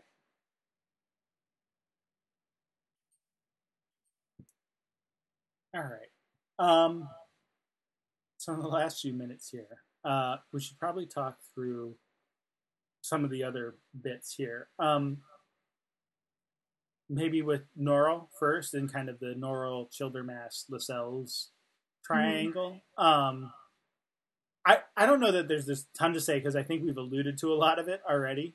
Um, but just sure. that that I think the things I want to point out um, are, like I said before, Lascelles is kind of helping, uh, I don't know if that's the right verb, but helping Norrell to sever a lot of his contacts, um, which is obviously problematic from, like, sort of a, a broader scale of, like, what it, you know, what does Norrell want to get done? Like, if he's if he's gonna make magic respectable and have sort of his Norrellite, you know, magic uh class, then he needs, like, people to, like, support and champion his cause. But Lascelles is kind of, you know, uh, cutting ties with the publisher, who, you know, presume, like, I I don't think, it's not one hundred percent clear to me, but is this the same publisher who published Norrell's book? I I thought so. I don't know if, now, I don't know if they sp- I, I would. I, I got so. the impression that it was. I got the impression that it was. It's um, certainly the same as publishes their periodical, because okay. Lascelles threatens to right. go elsewhere with that. So I kind of took it that, like, this is their publisher, like, they've used him for the book and for the journal and whatever else they want and, to do. And presumably, like, this was a reputable publisher, so, like, mm-hmm. I mean, given Norrell's, you know, focus on making magic reputable, then right you know you breaking with a reputable publisher and potentially going to one who's less reputable um you know is problematic. Mm-hmm. um but then there's, like, you know, the Childermass stuff, where I mean Childermass for I, is inter- so I think I think Lascelles is right. Like, I think he's, you know, Maybe, maybe like the gentleman, he's using elements of both truth and lies mm. in what he's saying. But I think he's right to say that, like, Childermass does what Childermass wants, basically, right? Like, that maybe Childermass isn't Stephen level of loyal to Norrell, you know? But yeah, Childermass sure. is still pretty loyal. Like, you know... A lot, all of his advice, really, to Norrell has been pretty solid. Yeah. You know, yeah. like, it's not like he uh, right, has been right. leading Norrell down a bad path. Now, maybe he's hedging his bets in certain ways, and, you know, doing other things, but right, um, and he doesn't always go about things in the way that, like, he's not loyal to the letter, but, you know, he's not always going to use methods that Norrell wants him to, but in spirit, you know, in terms of the guy who kind of has Norrell's best interest in mind, and, like, the best interest of, of English magic, it seems like Childermass believes what he's saying and actually is trying to work for those things. Yeah. Yeah. Um, and yeah, I mean, Drawlight's already gone. Um, it's hard to say who else is still championing Norrell's cause at this point. Um, yeah, I mean, he has sort of some ruffians about the house yeah. to, like, right. you know, rough up uh, um, Jonathan right. when he arrives, but it's not kind of, clear, like, they might just be Lascelles' buddies. Like, it, it's not clear that they're anyone of import or, right, right. you know, uh, influence. And he kind of sort of has the allegiance of the government, but not because they especially like him or believe in him. It's more like he's convinced them that the alternatives are worse. Like, you know, it's like they, they kind of wish they could be rid of Norrell, but if the alternative is wild magic from the north that has the, you know, servant classes up in arms, you know, or, you know, or that causes, like, class unrest, then, okay, Norrell is, like, the lesser of those evils. Right. And, you know. Right. So that's the other piece of it, right? That Norrell sees very quickly sort of how he can sort of link Strange to, you know, this uprising where there's this very nebulous sort of, like, attachment to the Raven King, but uh, he figures if he can sort of, you know, it's it's it's that idea of, like, linking your political enemy to mm. some evil thing where maybe, yeah, you know, maybe this group donated to their campaign or something, and, like, the person didn't even know it, or, like, it was a relatively small amount or something. And, you know, it's maybe kind of ridiculous to think that they're holding, like, sway over, you know, the politician because of that. But it beca- it's more about the appearance of the thing than it is um, the actuality of whatever influence might, you know, be there. And and so Norrell very quickly, I mean, Nor- Norrell's not a stupid guy, you know, no matter, as much as he might, like, dislike putting himself out in public or whatever, like, he's clearly very talented and capable and smart and, you know, all of that. And so he very quickly sort of sees the usefulness of attaching um, uh, the the black magic, so to speak, of mm. what, um, you know, Strange is doing to try to revive his wife to, you know, the Raven King and this uprising, like, oh, we can't, we can't have another king. We already have a king, like, mm-hmm. which is, I don't, I mean, we don't know much still about what the Raven King is, but, like, you don't, like, was he actually the king, or was he just, was it, like, just a title, like, right, right, you know, um, and that sort of thing. So, yeah, he, yeah. Anyway, all that to say that he definitely kind of latches onto that, but again, it's not it's not entirely clear how much, because you also get, like, is it Pole or Grant or someone who alludes to the fact that, like, Norrell still hasn't finished his.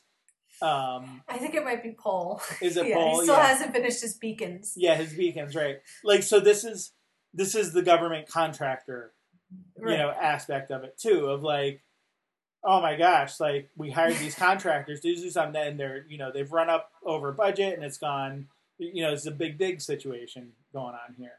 Um, you know, so there's also that aspect of it, right? Like, where, okay, we've kind of attached ourselves to this guy from a government perspective. So, like, they want to save face, but that's only going to go on for so long, mm-hmm. you know, and that's, starting to get stretched as well. Yeah, yeah. Right, and how long does does it before, you know, the wild magic of the Raven King is bad for the kingdom and, you know, bad for our government, before that evolves into magic, period, is bad for mm. our government. Like, Norrell's kind of turning them against these rival magicians in the short term, but I think in the long term, that's bad news for him, too. Like, eventually, he's just going to be another one of these magicians who don't do what they're told and cause more trouble than they're worth. So it's a kind of short-sighted, you know, even though technically he has the loyalty of the government, it's, like, not very stable. Yeah. Um... So, yeah, anything else about sort of Norrell and his actions and relationships um, here? No, I don't think so. Um, no, and we kind of talked about the the housebreaking and everything, right? Yeah, I mean, Norrell doesn't do anything there, right? It's all, it's all no. Strange and Lascelles and then the guys who sort of carry Strange away. No. Um, so then the other bit, of course, is Lady Pole and um, uh, uh, Segundus and Honeyfoot. Um, mm. So we talked a bit about Lady Pole and kind of her attempts to um, get a message to Strange, sort of warn him and Arabella of what's going to happen. Um, we've seen her...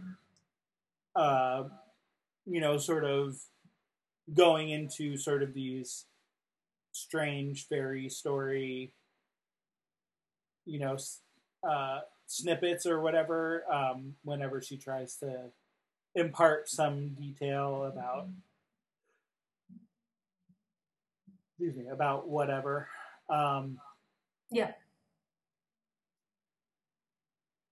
And then we get this, uh, sort of revelation from Honeyfoot mm. that maybe there's a connection going on here. So I wanted to, I want to spend a few minutes on this because, um, so he says, you know, my mother used to tell me tales of magicians, different creatures. Uh, it was what first drew me to magic, the romance of it, tales I heard when I was a boy. Um, when she died, I went around collecting folk tales, writing them up. And that story Lady Pole told mm. last night, the lighthouse keeper in his cupboard, it made me think I've heard it before. Um, yada, yada, yada. Um, so, of course, so I, I like this sort of, like, development of Drawlight, or uh, Drawlight, I keep doing that, of Honeyfoot. And, um, the, uh, sort of the idea that this is right in the sort of early period of the nineteenth century. So, if, so Waterloo was in eighteen fifteen. Um, the Battle of Waterloo. Mm.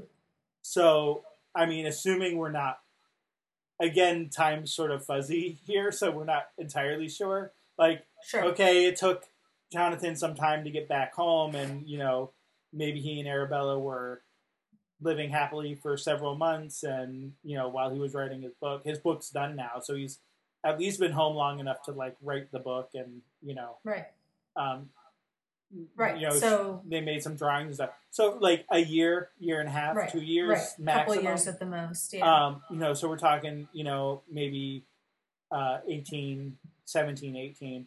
Um, this is kind of puts it in the period of that nineteenth century folklore mm-hmm. collector uh, sort of, which is sort of tied to, like, national pride movements, um, mm-hmm. although not in sort of the bad way we think of it as it develops later into the twentieth century, but, you know, sort of these um, ideas of uh, uh, of these nations that are starting to become modern nations, but, like, connecting with the roots of, you know, their stories and their national and, and you know, whatever pride um, they had. Um, so you have...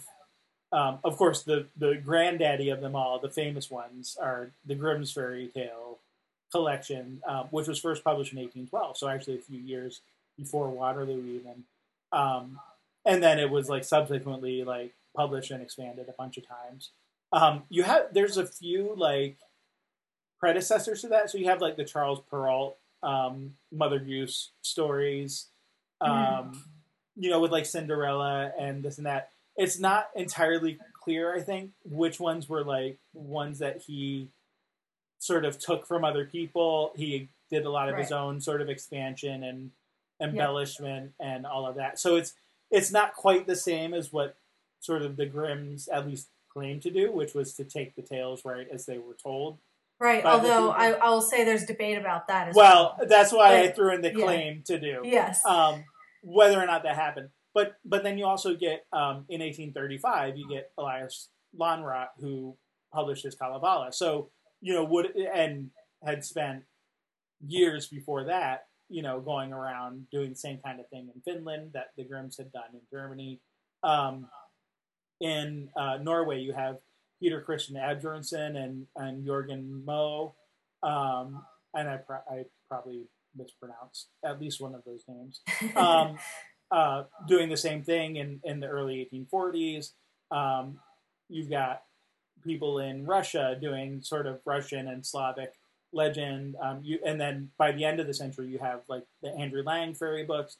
Um, you have Joseph Jacobs, who's doing English and Celtic books of Um, fairy tales, um, and Jeremiah Curtin, who's doing specifically Ireland, uh, apparently was a big source for um, Yeats uh, mm. and and some of his stuff. And he also did, he also sort of collected some others, but I think they were more like translations from like Russian and Slavic er- mm. uh, areas as well. But so, you know, this nineteenth century, inter- I, and I'm sure there were others. I mean, that's just sort of like the highlights. Sure, reel. The highlights, yeah. Um, the you know the this nineteenth century sort of interest in folklore and and national culture and mm-hmm.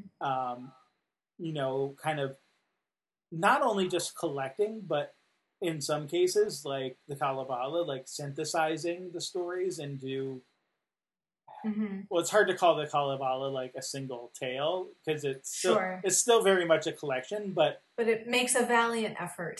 Yeah, but but at def- telling a tale. But definitely, you know, kind of stringing them into something more narrative-like than you know just individual stories. Mm-hmm. Um,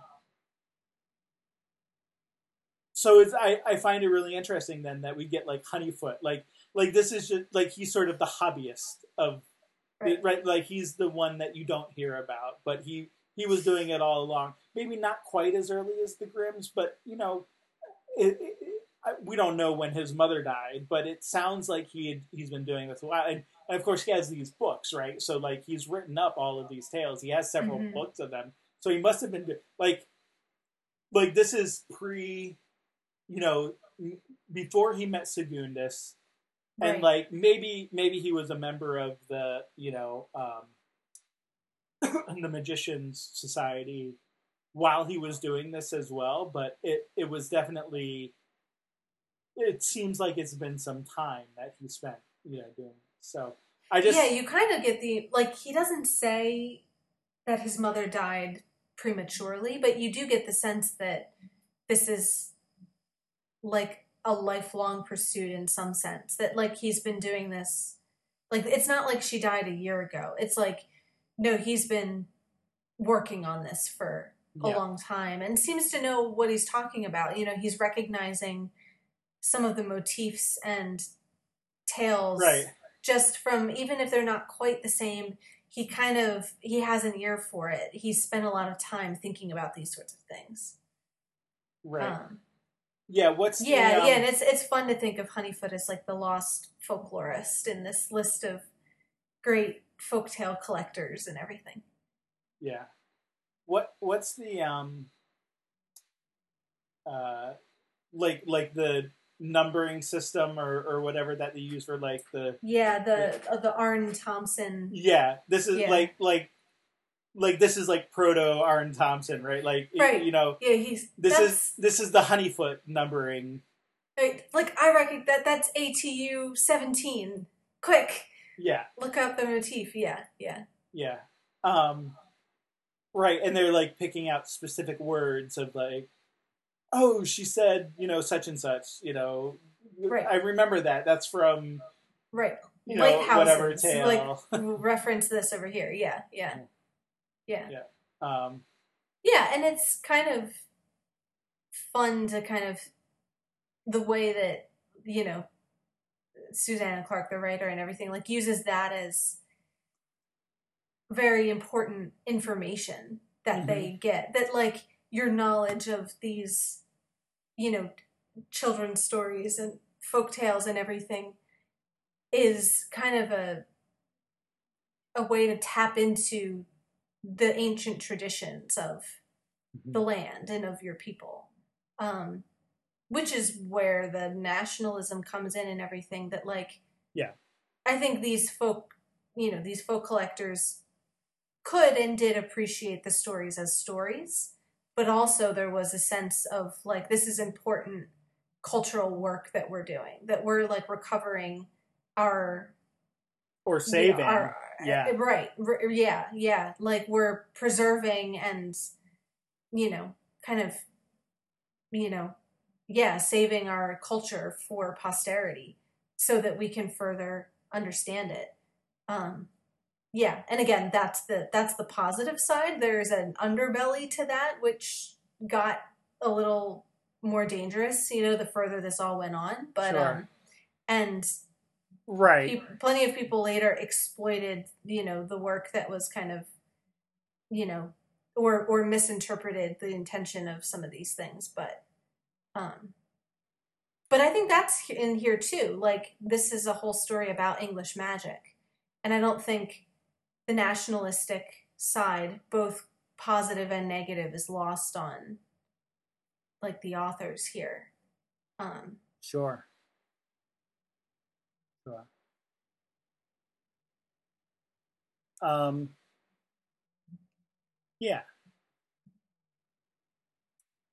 So, I mean, obviously they, um, you know, try to get Lady Pole to, you know, uh, give her stories, and they kind of, um, you know, do their their little sort of philological, historical, you know, mm-hmm. analysis of each one. And I, I like how it's like, okay, so so don't go at it directly. Maybe talk more generally about it. And she comes up and, like, it's just, like, this very, like, yeah, like, whatever. Um, but, I mean, it is a different story. And so you get, like, the Cole Tom Blue and, like, other references that, like, oh, like, that that references this, you know, fairy guy that maybe you notice, like, oh, like, maybe there's something in here. Um, but I, what I especially love about all this is that the end result is, um, with your permission, madam, we'd like to write to Mister Strange. And she goes, yes, please. like, like literally what I was asking you to do, you know, well, I don't know. Months, yeah. For years. Weeks, yeah. You know, yeah. However, whatever ago. Yeah. Like, yeah. However long she's been saying, like, like she literally says at one point early in the episode, you must send a message to Jonathan Strange. And yeah. and by the end of the episode, they're like, may we send a message to Jonathan Strange on your behalf? And she's, yes, please. like, like, that's the clearest thing she's said of all yeah. of this stuff yeah. um, so far. So, it, yeah, that's yeah. definitely... Uh, and it's the way that the actress kind of says it with, like, that very earnest, like... You, like, she's not even angry. She's just, like... kind of, I don't know, relieved to finally, like, have this very simple point be coming across. Um, yeah. It is really funny. Yeah, exactly. I also, I also like the way that when earlier you said she said, like, send a message to Jonathan Strange, like, nobody listens to her. Um, right. When she's kind of in that, you know, when she knows something's something bad is happening, she's saying, he must not make the bargain. I mean to say, Moss Oak, Moss Oak.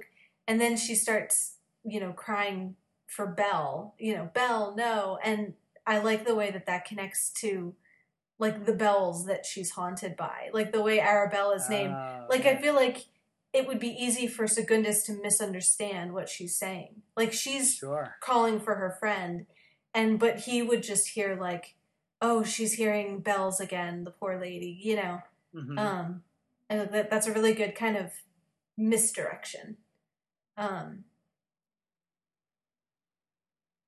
yeah, yeah. Yeah, sure. yeah and, and the tales that she tells are nonsensical, and they don't stop being kind of random and crazy, but um, the way it is about, like, fairy abductions, when you start to listen to the stories that she's telling, it's about, like, you know, there was a there was a Christian, there was, or the wife of a Christian lighthouse keeper found a cupboard, and the cupboard kept calling to her, and she, her husband thought she was mad, but when she went in the cupboard, she was never seen again. Like, she is telling kind of nonsense tales, but they're relevant to, mm-hmm. like, that's the kind of pattern that, you know, I guess Honeyfoot starts to see, is she's telling stories sort of about her experience. So. Right. Right. Yeah.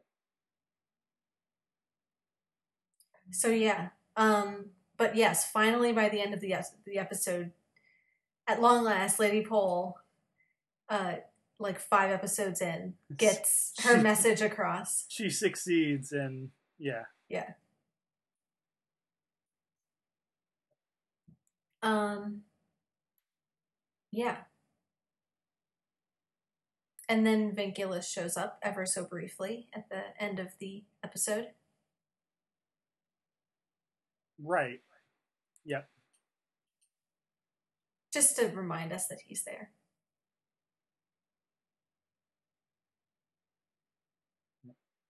Yeah, I don't know that I have anything else really to kind of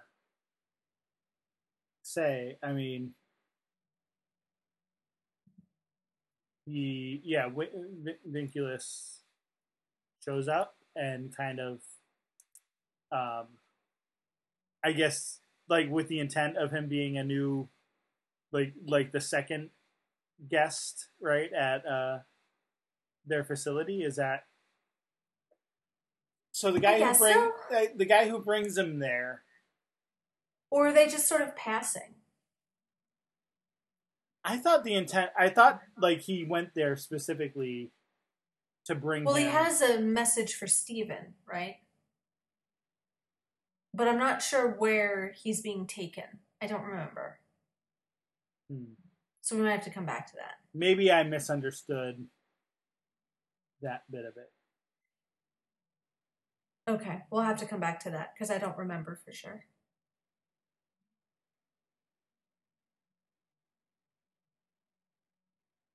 Okay. All right. Well, well yeah, so I guess we'll talk about next time then what happens uh, with all that. But yeah. Right, two episodes, so the kind of final act is left to go. Yeah, yeah. Uh, right, with um, Jonathan... determined to go crazy. mm-hmm. And uh yeah we'll we'll see, I guess. All right, sounds good. See you then.